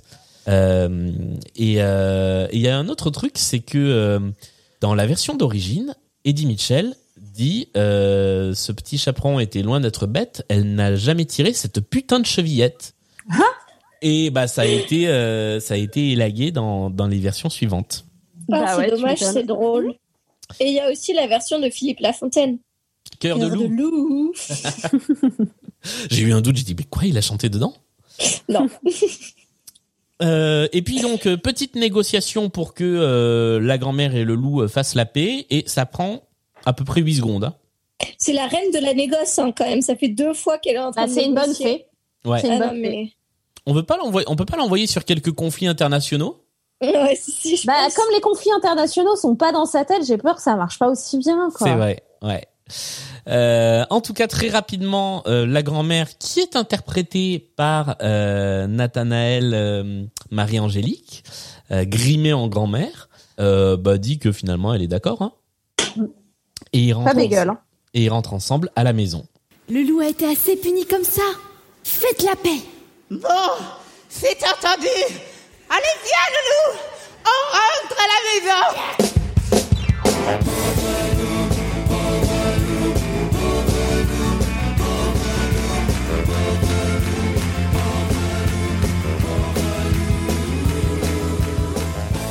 Et ce, la chanson se termine par une sorte de duo de rock endiablé entre la grand-mère et le loup. Et ça aussi, ça rend, ça rend vachement bien. C'est encore une sortie hyper classe pour, euh, pour Andy Cox sur ce, sur ce, sur ce spectacle-là. Il a trois rôles dans le truc, euh, et à chaque fois, c'est trois rôles euh, où il est formidable. Ouais.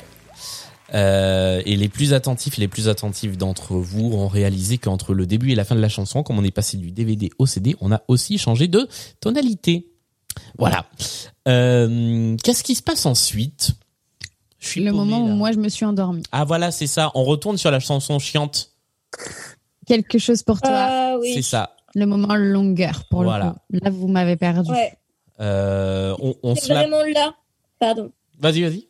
C'est vraiment là que je me suis dit ce que je disais sur le jingle tout à l'heure, en mode vraiment euh, stop la chanson quoi. Il y a 45 fois le refrain.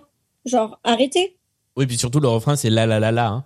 Oui, oui, non, mais quelque... non, non, mais c'est non, non, il y a quand même le moment où elle dit euh, quelque chose pour toi. euh, hein, euh, je, je ne connais rien à la vie, mais quand même, euh, je t'aime. Euh, euh, nanana, et j'ai quelque chose pour toi. Et je ne connais rien à la vie, mais quand même, je t'aime. Et j'ai quelque chose pour toi, mais je ne connais rien à la vie. Et je, what, c'est bon.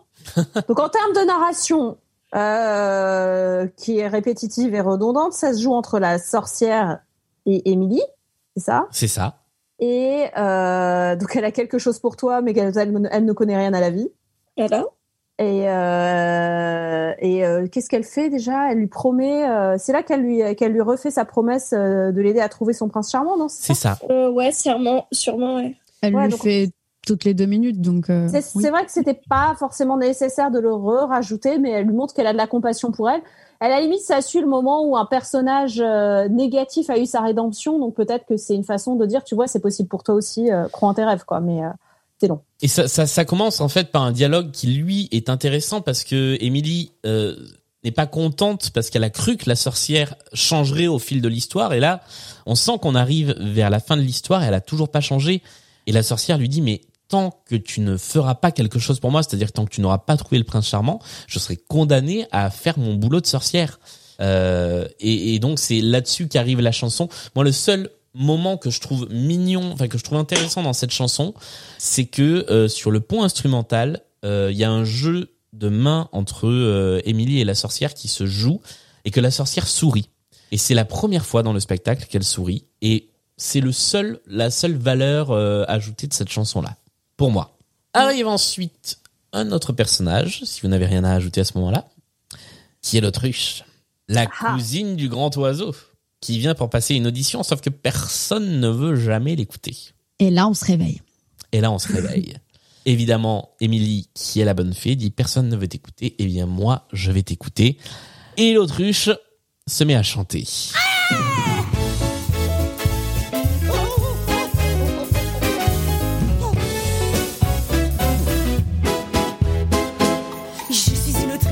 jazz et de scat. Je chante en faisant des clics et des claques, et des blocs, des tics et des tocs. Et je laisse ces heures-là, je soin de faire tic-tac, tic-tac. Avec mes grandes pattes, je fais toutes les danses. Du Charleston, Java Square Dance, la valse Hamilton et la mazurka. Et je laisse moi le soin de faire disco, disco. Toutes les nuits, avec mes copines, on s'amuse, on chante en du Gershwin. Elle est bien, cette chanson. Ah ouais. Alors, en plus, elle a été chantée que par des gens cool. C'est-à-dire que c'est Sylvie Vartan, Diane Dufresne, Morane qui l'ont chantée. C'est vrai que j'ai du mal à visualiser Morane dans ce registre-là, quand même. Ah bah alors, écoutez-la parce qu'elle est dingue. La... Ah bah, on terminera l'émission là-dessus, tiens. J'aurai Ouais. deux petits bonus Avec à vous plaisir. faire écouter. Euh, la version studio de la chanson de la petite fleur triste, qui est une version acoustique pas mal du tout. Et, euh, et Morane, on, est, on terminera sur Morane. Tiens, ça, ça fera du bien. C'est stylé pour finir. Ouais. Euh, bah c'est, elle est vachement bien cette chanson. Et dans son rythme et dans ce qu'elle dit. Oui. tout le moment de transformation euh, quand elle est change, enfin quand elle se change de costume, enfin qu'on la change de costume et que d'un coup ça devient très Broadway, euh, hyper grandiose, les lumières, les danseuses qui arrivent euh, en tenue très cabaret, etc. Alors qu'avant elle est avec ses euh, comment ça s'appelle Bigoudi. Ah, Avec ses bigoudis en, en vieux peignoir. euh, voilà.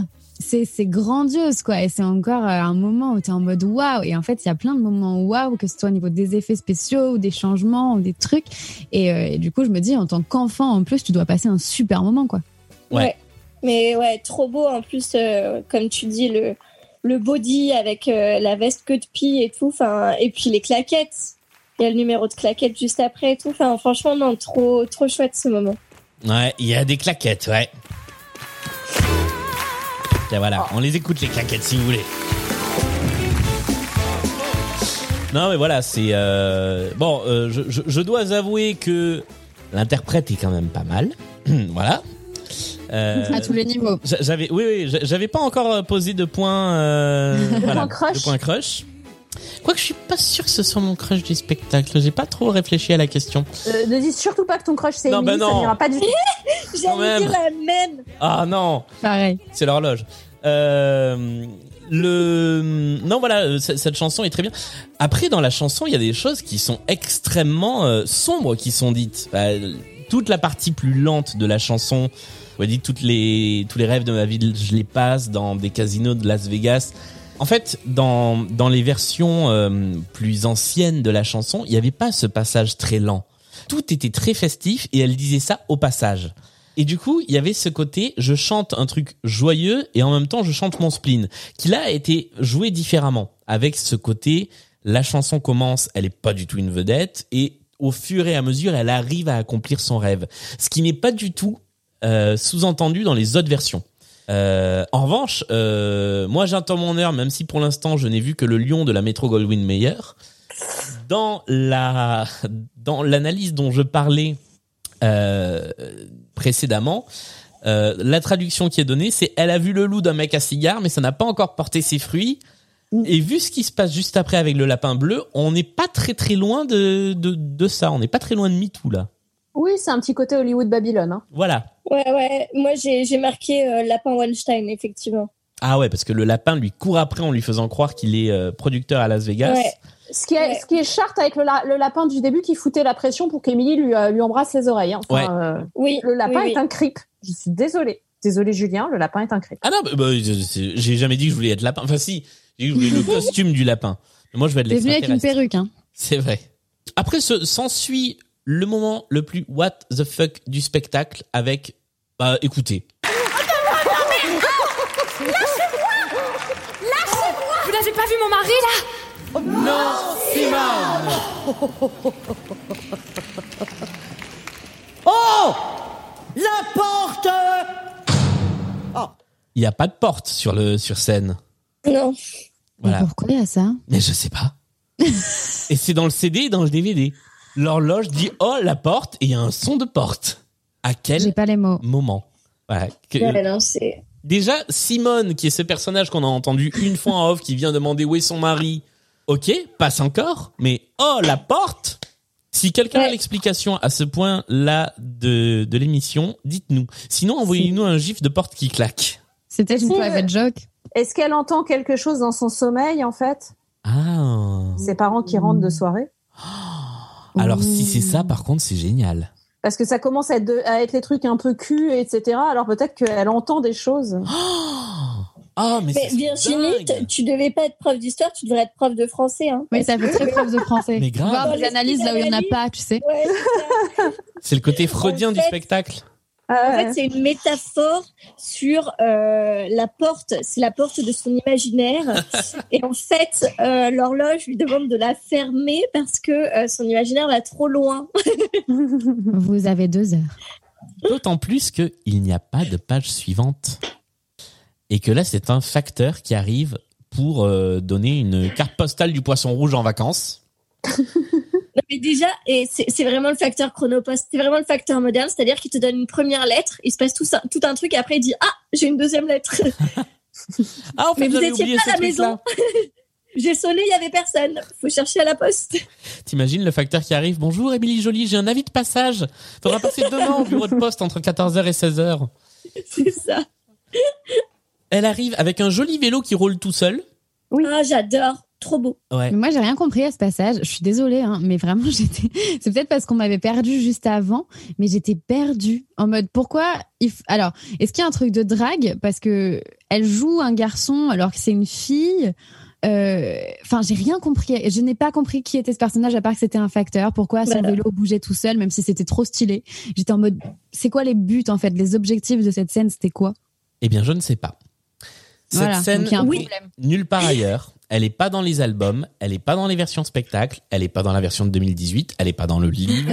Enfin, dans le Bah livre, alors c'est trois lignes. Il y a un facteur qui vient apporter un courrier et sur le courrier, il y a F-I-N. Oui, ça donne ça, juste ok. une jolie Oui. chanson. Après, il y a le côté un peu gender fluide sympa parce que effectivement, euh, c'est euh, une comédienne qui est habillée en facteur et qui chauffe, euh, qui chauffe l'autruche. Ouais, c'est vrai. J'avais pas pensé. J'avais pas Je vu le côté drague. c'était voulu. Hein. Ouais. oui, mais bon.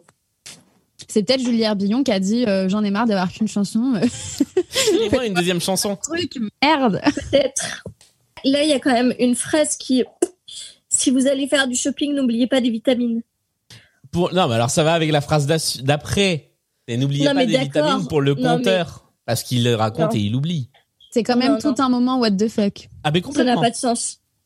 Et puis surtout la chanson nous remet dans une sorte de réalité qui est alors c'est raccord avec le fait qu'on approche de la fin du spectacle. Oui, Virginie. Et qu'on approche de la fin de son rêve et que peut-être au moment où tu finis, euh, tu commences à te réveiller, euh, il y a des moments de réel qui, se, qui viennent se surajouter à ton rêve. Ouais. La porte qui claque. Et la poste. Puisque finalement, oh j'adorerais savoir. Alors franchement, si vous êtes Philippe Châtel et non déjà, si vous êtes Merwan Rim et que vous écoutez ce, spect- ce, ce podcast, on vous attend toujours. Par ailleurs, si vous êtes Philippe Châtel et que vous écoutez ce podcast, je sais pas par quel tour de passe-passe vous êtes tombé dessus. Dites-nous si euh, Virginie a raison et si il y a un, un, un peu de ça et si c'est ça, je vous aime Philippe Châtel. Voilà. Mais est-ce qu'il le sait lui-même? Mais peut-être pas. C'est la question? Ouais. Mais de toute façon, même si c'est pas ça, on l'aime quand même. Oui, de toute façon. Ouais. Moi, j'aime bien. Philippe Châtel et Philippe Châtel aime bien Lily. Voilà, c'était le point chanson française. Chanson du facteur qui s'en va, c'est le titre de cette chanson. Je vous dépose quelque part. Mais bien sûr, à Sunset Boulevard. Dépêchons-nous, je suis pressée.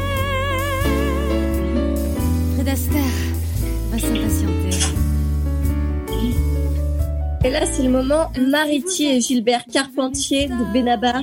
Ah ouais, c'est vrai. On cite des noms. Ouais, c'est le name dropping. Et d'ailleurs, euh, ce qui est dans le CD et qui n'est pas dans le euh, dans le, le DVD, c'est que dans le name dropping, qui est un peu à un moment un peu parlé, il cite des noms de- d'artistes du spectacle. Donc, il parle de Lucien Troca, de Hubert Forest, euh, voilà. Ils se font un petit plaisir. Euh, à part ça, bah cette chanson, elle est sympa, elle est un peu Broadway, mais c'est tout. Ouais. C'est en fait c'est le moment où on commence à sentir que ça va être la fin du spectacle et qu'on a envie que ce soit la fin. Et juste, on entend des belles voix, on est content parce que encore une fois, c'est très bien chanté, Ouais. disons-le. Et puis ça fait plaisir d'avoir un duo parce qu'il y a quand même beaucoup de chansons solo. Et là, Mm. ce duo, il sonne très très bien. Et puis il y a un peu de danse. Euh, non, euh, franchement, moi je, voilà, je la trouve, je, je trouve que c'est une petite parenthèse avant la fin euh, que, que je trouve plutôt sympathique. Voilà. Ouais. Moi, plutôt inutile. Ah mais j'ai pas dit que c'était pas utile, c'était sympathique. Je suis méchante aujourd'hui. Ouais, c'est le retour Ah ouais, de la t'es bad t'es vraiment euh, dark ambre quoi. Bad Janet. Ce que tu nous disais, Amélie, c'était que effectivement, euh, le facteur avait une deuxième lettre pour Émilie, qui n'est pas ce que la sorcière attendait, puisque c'est. D'ailleurs, on ne le sait pas, elle le dit pas, mais c'est une lettre sur laquelle il y a trois mots, F, enfin trois lettres, F, I, N, qui descendent à ce moment-là sur scène, un grand fin, et c'est la fin du spectacle. Sauf que, euh, bah, sauf qu'en fait, euh, personne n'a encore atteint son objectif. Voilà. Bah non. Donc il- Bande de nazes. ça fait quand même une heure et demie, une heure vingt de spectacle que tout le monde court après un objectif que personne ne va trouver. Et C'est vrai. finalement, comment on va s'en sortir? Eh ben, on va s'en sortir comme ça.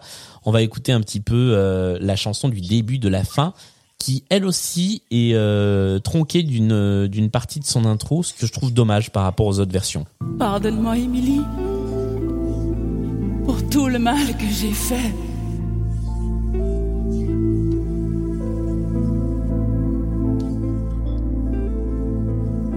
Non, attendez encore un peu.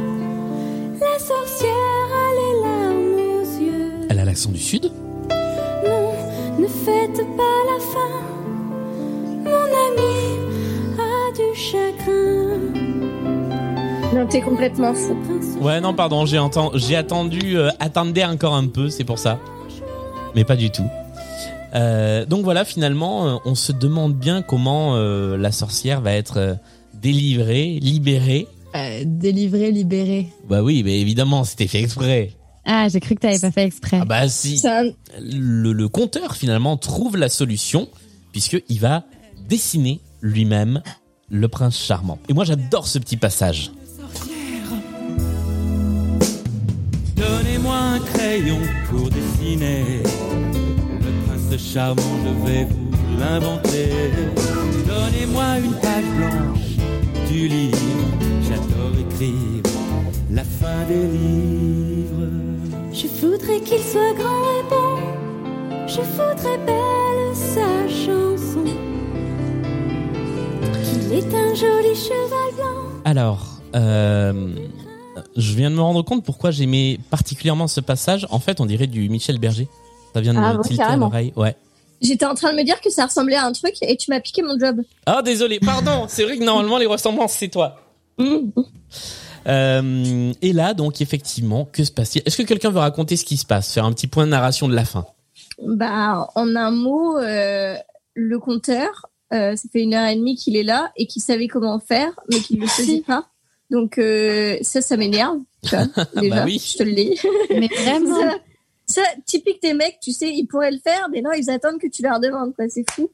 Et donc, euh, il écrit la dernière page, il se transforme, voilà, il s'habille tout en blanc. Il y a mon mec qui est en train de faire la vaisselle et qui fait une moue en mode. Je suis quand même en train de faire la vaisselle. Bref, ça, c'est- ça c'est pour la petite anecdote. Moi aussi, je fais comme maman. Et donc, euh, il, il est tout habillé euh, de blanc. Et du coup, euh, voilà, il dit en gros, bah voilà, je, je peux écrire la page, la dernière page, c'est moi qui vais l'écrire.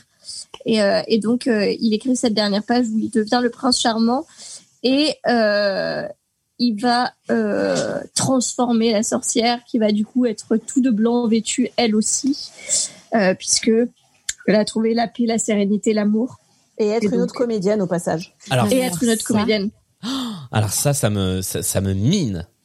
Ça me Parce que- sidère. Parce Ouais. que la transformation est très bien faite. Donc moi, j'ai écrit, est-ce que c'est la même personne? Parce que j'ai bugué en mode c'est hyper stylé, c'est beau, mais, mais elle avait pas le même visage. Non, c'est pas la même meuf, ouais. Mais- ben, j'ai vu au générique, mais du coup, cette fille venait passer 1h30 à rien faire en coulisses. Non, elle est dans les danseuses.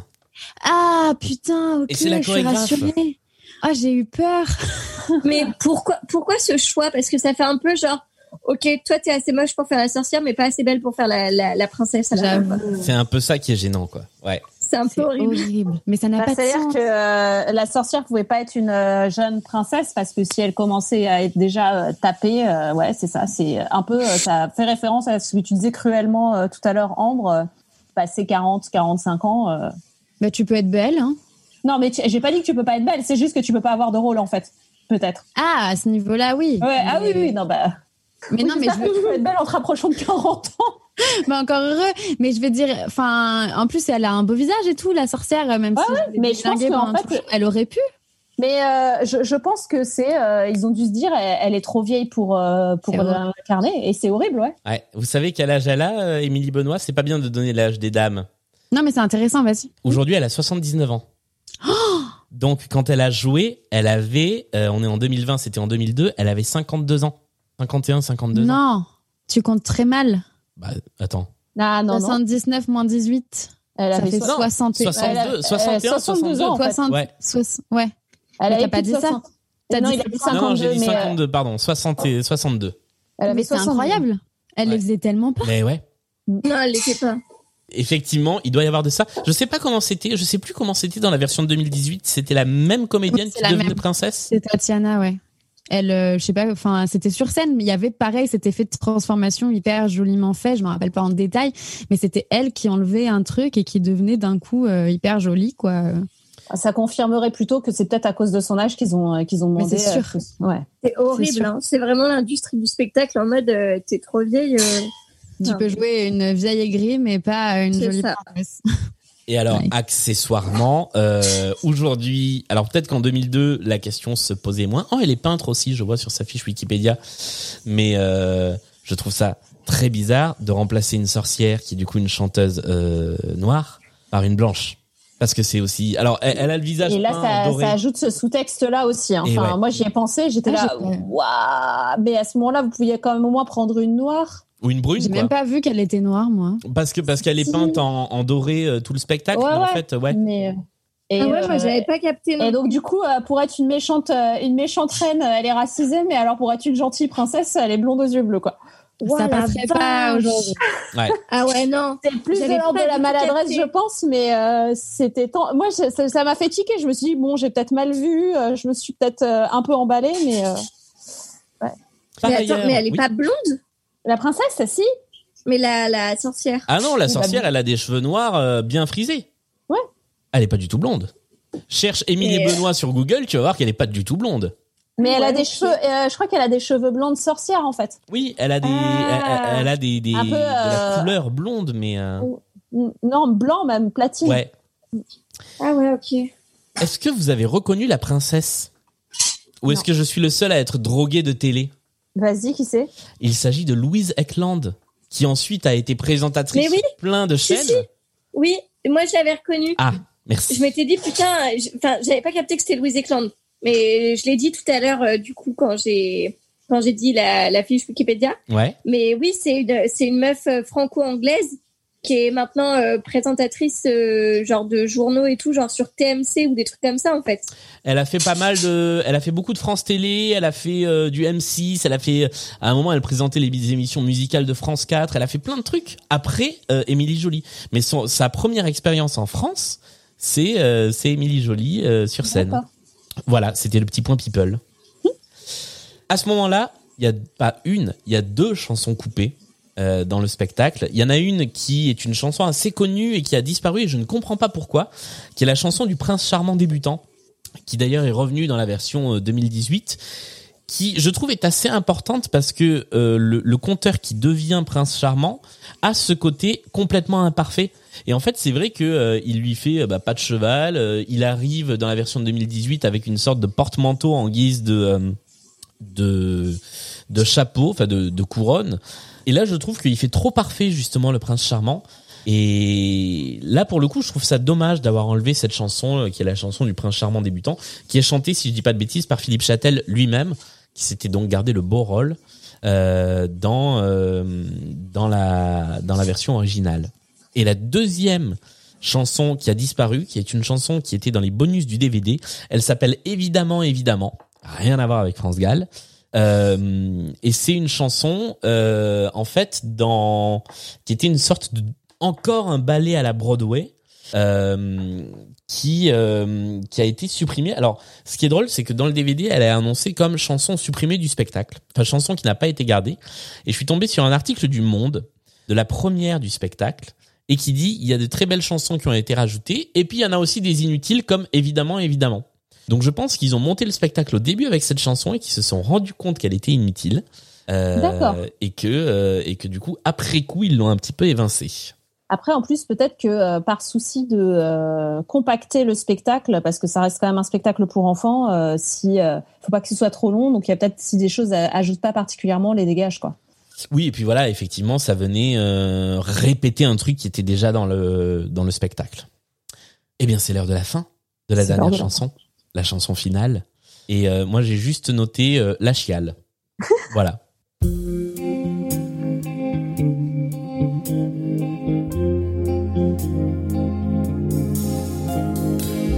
C'est un peu la fin de notre histoire.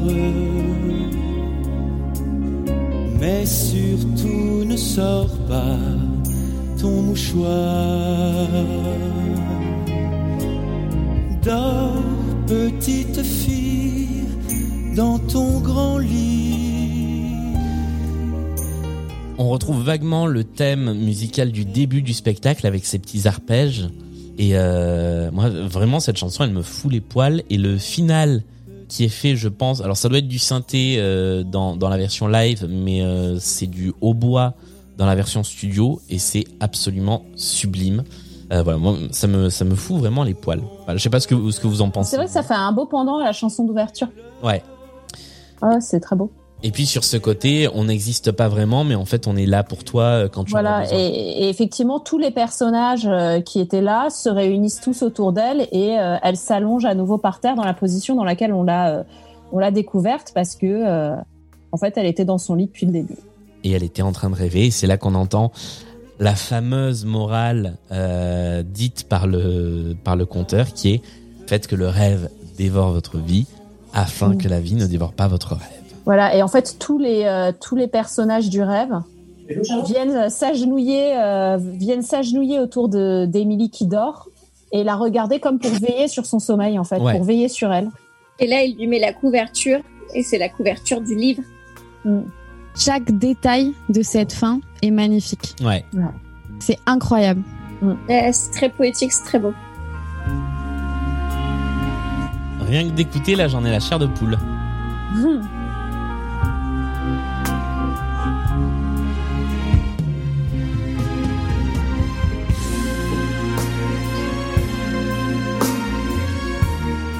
Et c'est pas exactement fini parce qu'après ça, il reste quelques secondes. Et qu'est-ce qui se passe pendant ces quelques secondes? Les parents qui la réveillent. Émilie se réveille et dans la poche, il lui reste quelque chose. Ah oui. Ouais. Il lui reste 5 Et ça, c'est super beau. Ouais. Et c'est le moment où le rêve et la, et la vie La se, se touchent. se rencontrent. Ça et ça, c'est beau. C'est splendide. Vraiment. Ça C'est rattrape, vraiment un très beau spectacle. ouais. Ça rattrape toutes les horreurs qu'on a pu dire pendant tout le spectacle. Et puis, euh, on n'a pas été trop horrible. Ça rattrape surtout euh, la programmation du podcast de ces trois derniers mois. C'est vrai. Non, je, je dis, je dis pas les horreurs sur le spectacle, je dis les horreurs qu'on a dit de nous.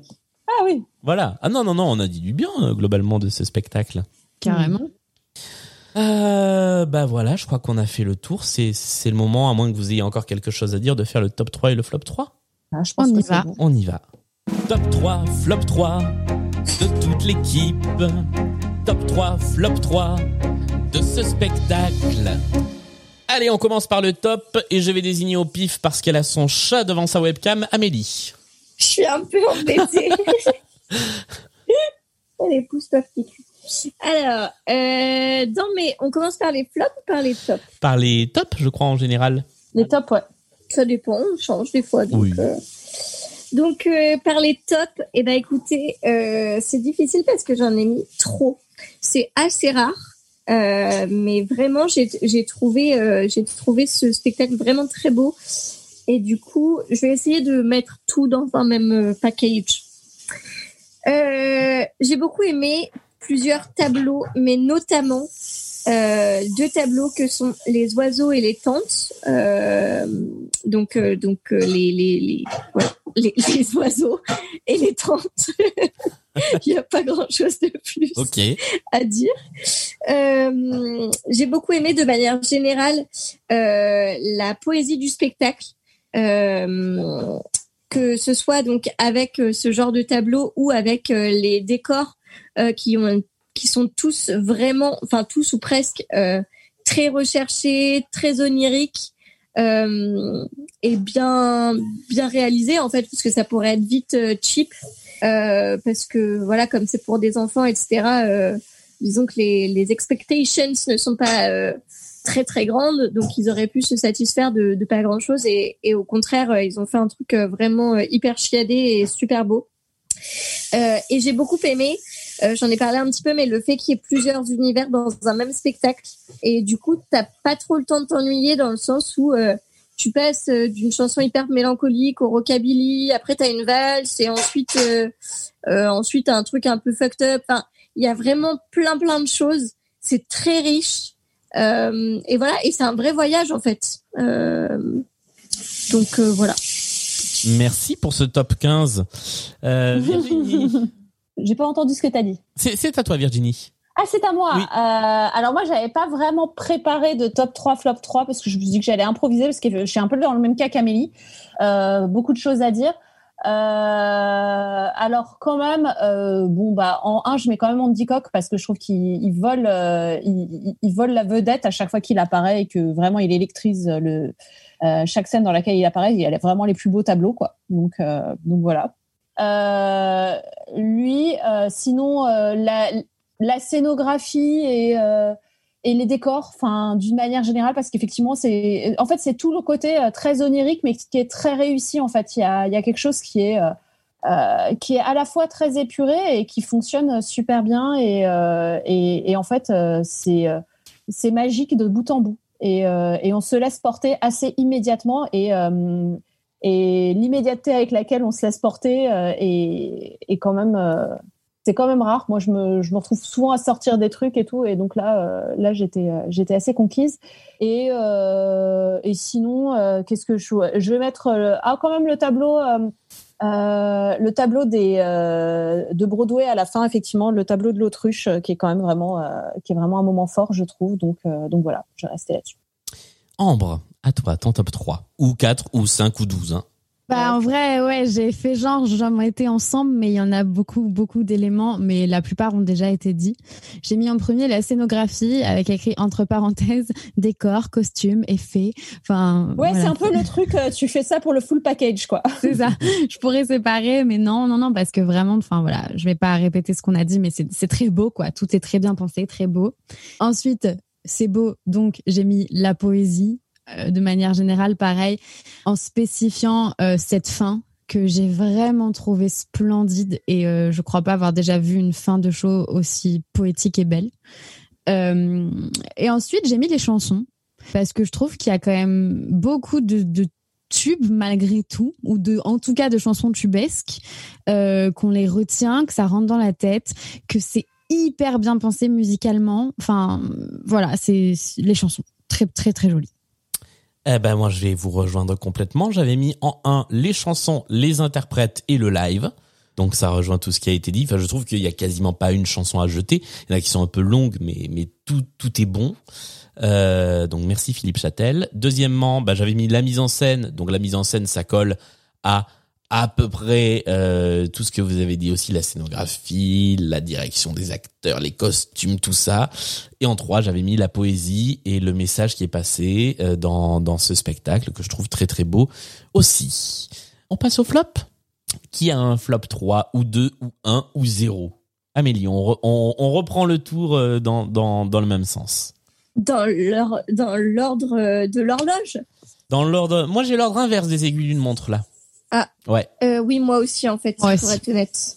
Mais j'aime bien euh, être sur- subversive. Donc, euh, dans mes flops, euh, j'ai mis le personnage de la sorcière. Désolée, Émilie Benoît, euh, c'est pas contre toi, contre vous, parce qu'on ne se connaît pas. Mais, euh, mais voilà, je j'ai pas trop, euh, j'ai pas trop apprécié euh, le le jeu, le surjeu et euh, et voilà, je j'arrive pas trop à nuancer mon propos là-dessus parce que vraiment, j'ai pas trouvé grand-chose à à, à à valoriser. J'ai vraiment pas trop aimé. Euh, voilà, mais après euh, peut-être que c'est la direction d'acteur. hein. Ensuite, les costumes, ça dépend lesquels, mais en fait, il y en a que j'ai trouvé hyper hyper. On s'est pas trop foulé, on est allé à Emmaüs quoi. Genre euh, l'horloge, l'horloge. Alors l'horloge dans la version de 85, elle a un châle avec des chiffres dessus, donc on s'est quand même amélioré. ok. Mais du coup, j'ai regardé un peu les photos pour 2018. C'était beaucoup mieux. Et pourtant, c'était les mêmes personnes au costume. Mais euh, mais voilà. Du coup, je j'ai pas euh, j'ai pas trop trop accroché à certains costumes. Donc voilà, je l'ai noté. Euh, mais pour moi, voilà, j'avais j'avais mis quand même. Tu sais, en fait, j'ai fait un flop, mais j'ai quand même trouvé des excuses à chacun. Tu vois. J'ai mis en même temps, c'est un conte. et c'est pour les enfants, donc ça n'a pas forcément vocation à être un truc hyper grosse prod en mode le roi soleil, quoi. Et ensuite, j'ai mis les chansons qui sont parfois trop longues, alors que c'est 45 fois le même refrain. Voilà. Ça, euh, je l'ai déjà dit, donc je vais pas ex- euh, expliciter. Virginie. Ah, Moi, j'ai que un flop 2. Euh, je cherche depuis tout à l'heure un troisième truc, mais euh, non. Alors, euh, effectivement. Bah, le fait que ce soit enregistré. Enfin, pas. Ouais, oui, oui, t'as, ah, mais t'as raison, très, très bien vu. Effectivement, le fait d'avoir fait la capta euh, sans public, parce que je trouve que ça apporte quelque chose qu'on entend les petits enfants être contents. Et de voir effectivement que les, les adultes ne rient pas au même moment, c'est cool. Donc euh, voilà, merci Amélie pour euh, pour le, troisième flop. Sinon, bah la sorcière. Donc je je rajoute pas ce qu'a dit Amélie. Te- effectivement, en fait, elle est. La seule chose que je rajouterais, c'est que selon moi, en fait, c'est surtout que c'est très démodé, en fait, et euh, elle est elle est un peu hors du temps. Donc euh, c'est du, du mal à s'accrocher à ça et euh, un troisième mini flop, mais euh, vite fait malgré tout parce que comme toi Amélie, je trouve des excuses. Je effectivement pour moi Émilie, elle a elle a six ans en fait, mais euh, en même temps je comprends pourquoi on prend pas une chanteuse de six ans pour euh, plein de raisons éthiques et euh, artistiques, voilà. Mais c'est tangent quoi. Là, ça va encore, mais j'ai du mal à voir comment les gens qui ont vu une jeune fille de 17 ans jouer une petite fille de 6 ans ont, pu suivre. Voilà. Je, je, je refais une petite incursion version de 1985 parce qu'on en a très peu parlé, mais euh, je pense que c'est une petite fille plus jeune qui joue Emily à une franche réussite pour le coup. Non, mais c'est ça, c'est pour ça que je comprends pourquoi artistiquement, parce que euh, moi, dans les dans les audios où t'entends la petite, enfin une petite fille qui chante, c'est c'est attendrissant, mais c'est douloureux quand même, quoi, souvent. Ouais. Bah, attends, dans The Voice Kids, il y en a qui sont très jeunes et qui chantent de Oui, ouf. oui, ben, et c'est pour ça que je dis souvent. Ouais, parce que euh, justement, il y avait pas, enfin, il y avait eu le, le casting Graine de Star dont tu parlais, Julien, mais aujourd'hui, je pense qu'on n'aurait pas de mal à trouver des, des Emily jeunes. Et d'ailleurs, c'était le cas en 2018, hein, Gloria, etc. Bon, elle a pas, elle a pas six ans, mais, euh, mais elles étaient jeunes. Alors sauf que elles euh, elles sont jeunes, mais elles chantent déjà plus comme des jeunes. Elles Ça, ont déjà une façon de chanter qui est très pop et qui euh, les décroche un peu. Enfin, moi, alors pour moi, pour moi, on peut-être qu'on refera euh, du Émilie Jolie dans un autre épisode, un peu avec toutes les autres versions. Mais c'était ça qui m'avait euh, qui m'avait crispé dans la version de 2018, c'était la façon de chanter de de d'Émilie. Je, je et je crois que c'est pas Gloria moi que j'avais vu sur scène, euh, mais c'était pareil, c'était le même le même deal de une Émilie qui chante. T'as l'impression qu'elle fait des vibes comme si elle avait 20 ans quoi. Hmm. Pardon, du coup c'est à toi de faire ton flop 3. Oui. Alors, euh, ça fait un peu mal, mais du coup, en premier, j'ai mis la sorcière. Voilà, voilà. Euh, donc, euh, je vais pas rajouter. hein. On n'a pas accroché, c'est personnel. J'espère que des gens adorent et adoreront. Et voilà. Elle a quand même beaucoup de talent. Elle a une voix. on est tous, tous en train d'essayer de. C'est elle a- personnel et collectif quand même. Hein. Bah non, mais on est on n'est pas la population entière, nous. Donc euh, donc voilà. Malgré tout, c'est Euh, Regarde, dans Le Roi Soleil, on était tous à, à détester Christophe Maé et clairement, on correspond pas à la population Non, là-dessus. quoi. eh, Exactement. Me mettez pas dans votre truc. C'est vrai. Ah, c'est vrai. Non mais voilà, malgré tout, je tiens à, à faire un big up à sa voix qui est quand même très particulière et très intéressante et, euh, et elle chante bien. Voilà. Euh, donc ça c'était mon premier top, euh, flop. J'ai galéré. hein. Euh, le deuxième, alors pareil, c'est franchement j'ai eu du mal à trouver des flops, hein, donc euh, c'est quand même que j'ai beaucoup aimé, même si j'ai été la bitch sur cet épisode. Euh, le deuxième flop, j'ai mis le côté décousu. Alors, ça veut tout et rien dire parce que c'est totalement dû à l'histoire et au fait que c'est un conte et qu'on tourne les pages, donc c'est forcément décousu. Mais parfois, je trouve qu'un vrai fil conducteur n'aurait pas été de trop. Euh, mais c'est c'est personnel, n'est-ce pas? Euh, Et en troisième, j'ai mis le rythme. Alors pareil, euh, c'est rare, mais c'est juste sur ces quelques longueurs où on s'endort un peu et c'est dommage parce que à peu de choses près, on était sur une petite perfection. S'endormir sur Émilie Jolie, je trouve que c'est raccord. Eh, pas mal. Voilà, voilà pour mes flops. À toi, Julien. Alors moi je n'ai pas mis la sorcière dans mes flops, voilà, comme ça déjà euh, les choses sont dites. Moi j'aime bien malgré tout. Euh, dans les flops j'ai mis les, les quelques longueurs effectivement, notamment sur le deuxième acte que je trouve, euh, voilà, on, on tarde un peu à arriver à la fin. Et à ça je réponds par un deuxième flop qui est les chansons absentes. Il y a quand même deux chansons que je trouve très chouettes en plus de la chanson du prince charmant débutant que j'ai déjà euh, déjà cité, la chanson du coq et de l'âne et la chanson du raton laveur rêveur qui font pas particulièrement plus avancer l'histoire mais qui sont déjà plus marquantes parce qu'elles sont plus ancrées dans l'histoire d'Émilie Jolie, dans l'évolution euh, qu'elles sont très très sympas, qu'elles font rentrer des nouveaux personnages qui ont d'autres problématiques, qui, euh, enfin voilà, le coq et l'âne, ils, sont rigolos parce que euh, bah, on leur coupe tout le temps la parole et ils se coupent la parole entre eux puisque tout le monde passe du coq à l'âne. Et, je trouve que c'est dommage de pas les avoir incorporés dans ce spectacle-là.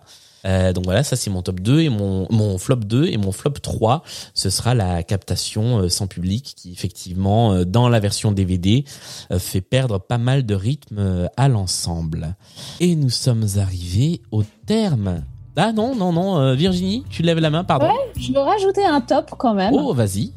Allez, euh, Émilie Jolie, on le connaît tous, euh, ce spectacle, souvent juste dans sa version audio avec ses méga stars qui l'ont euh, qui l'ont interprété.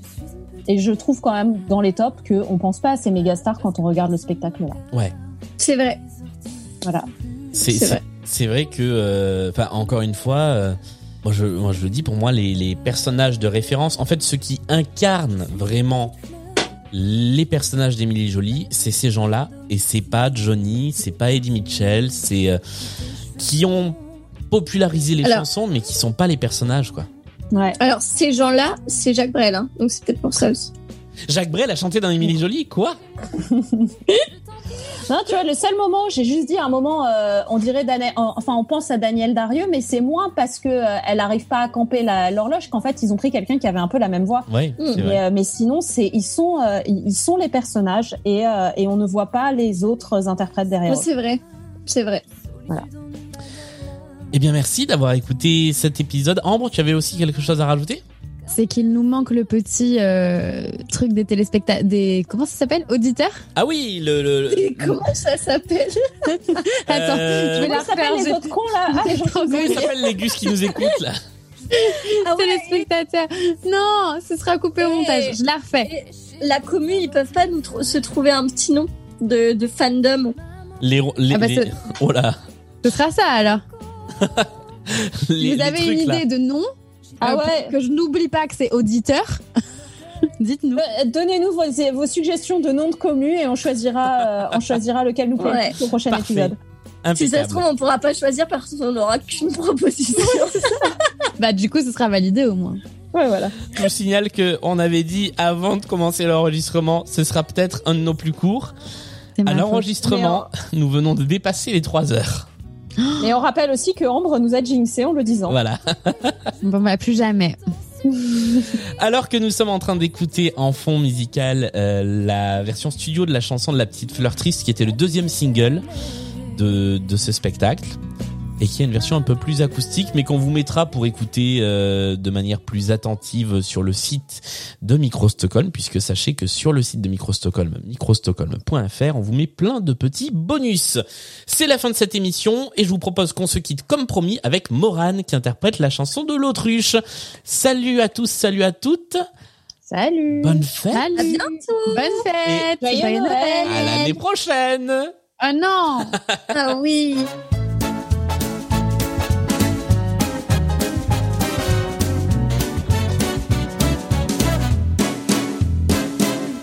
Je suis une autruche folle de jazz et de scat.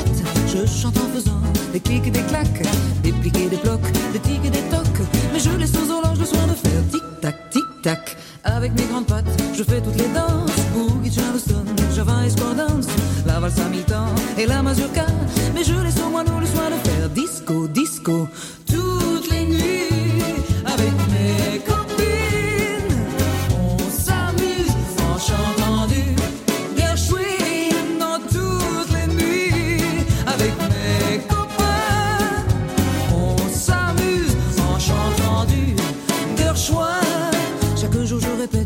être une vampe, la première autruche sous les feux de la rampe.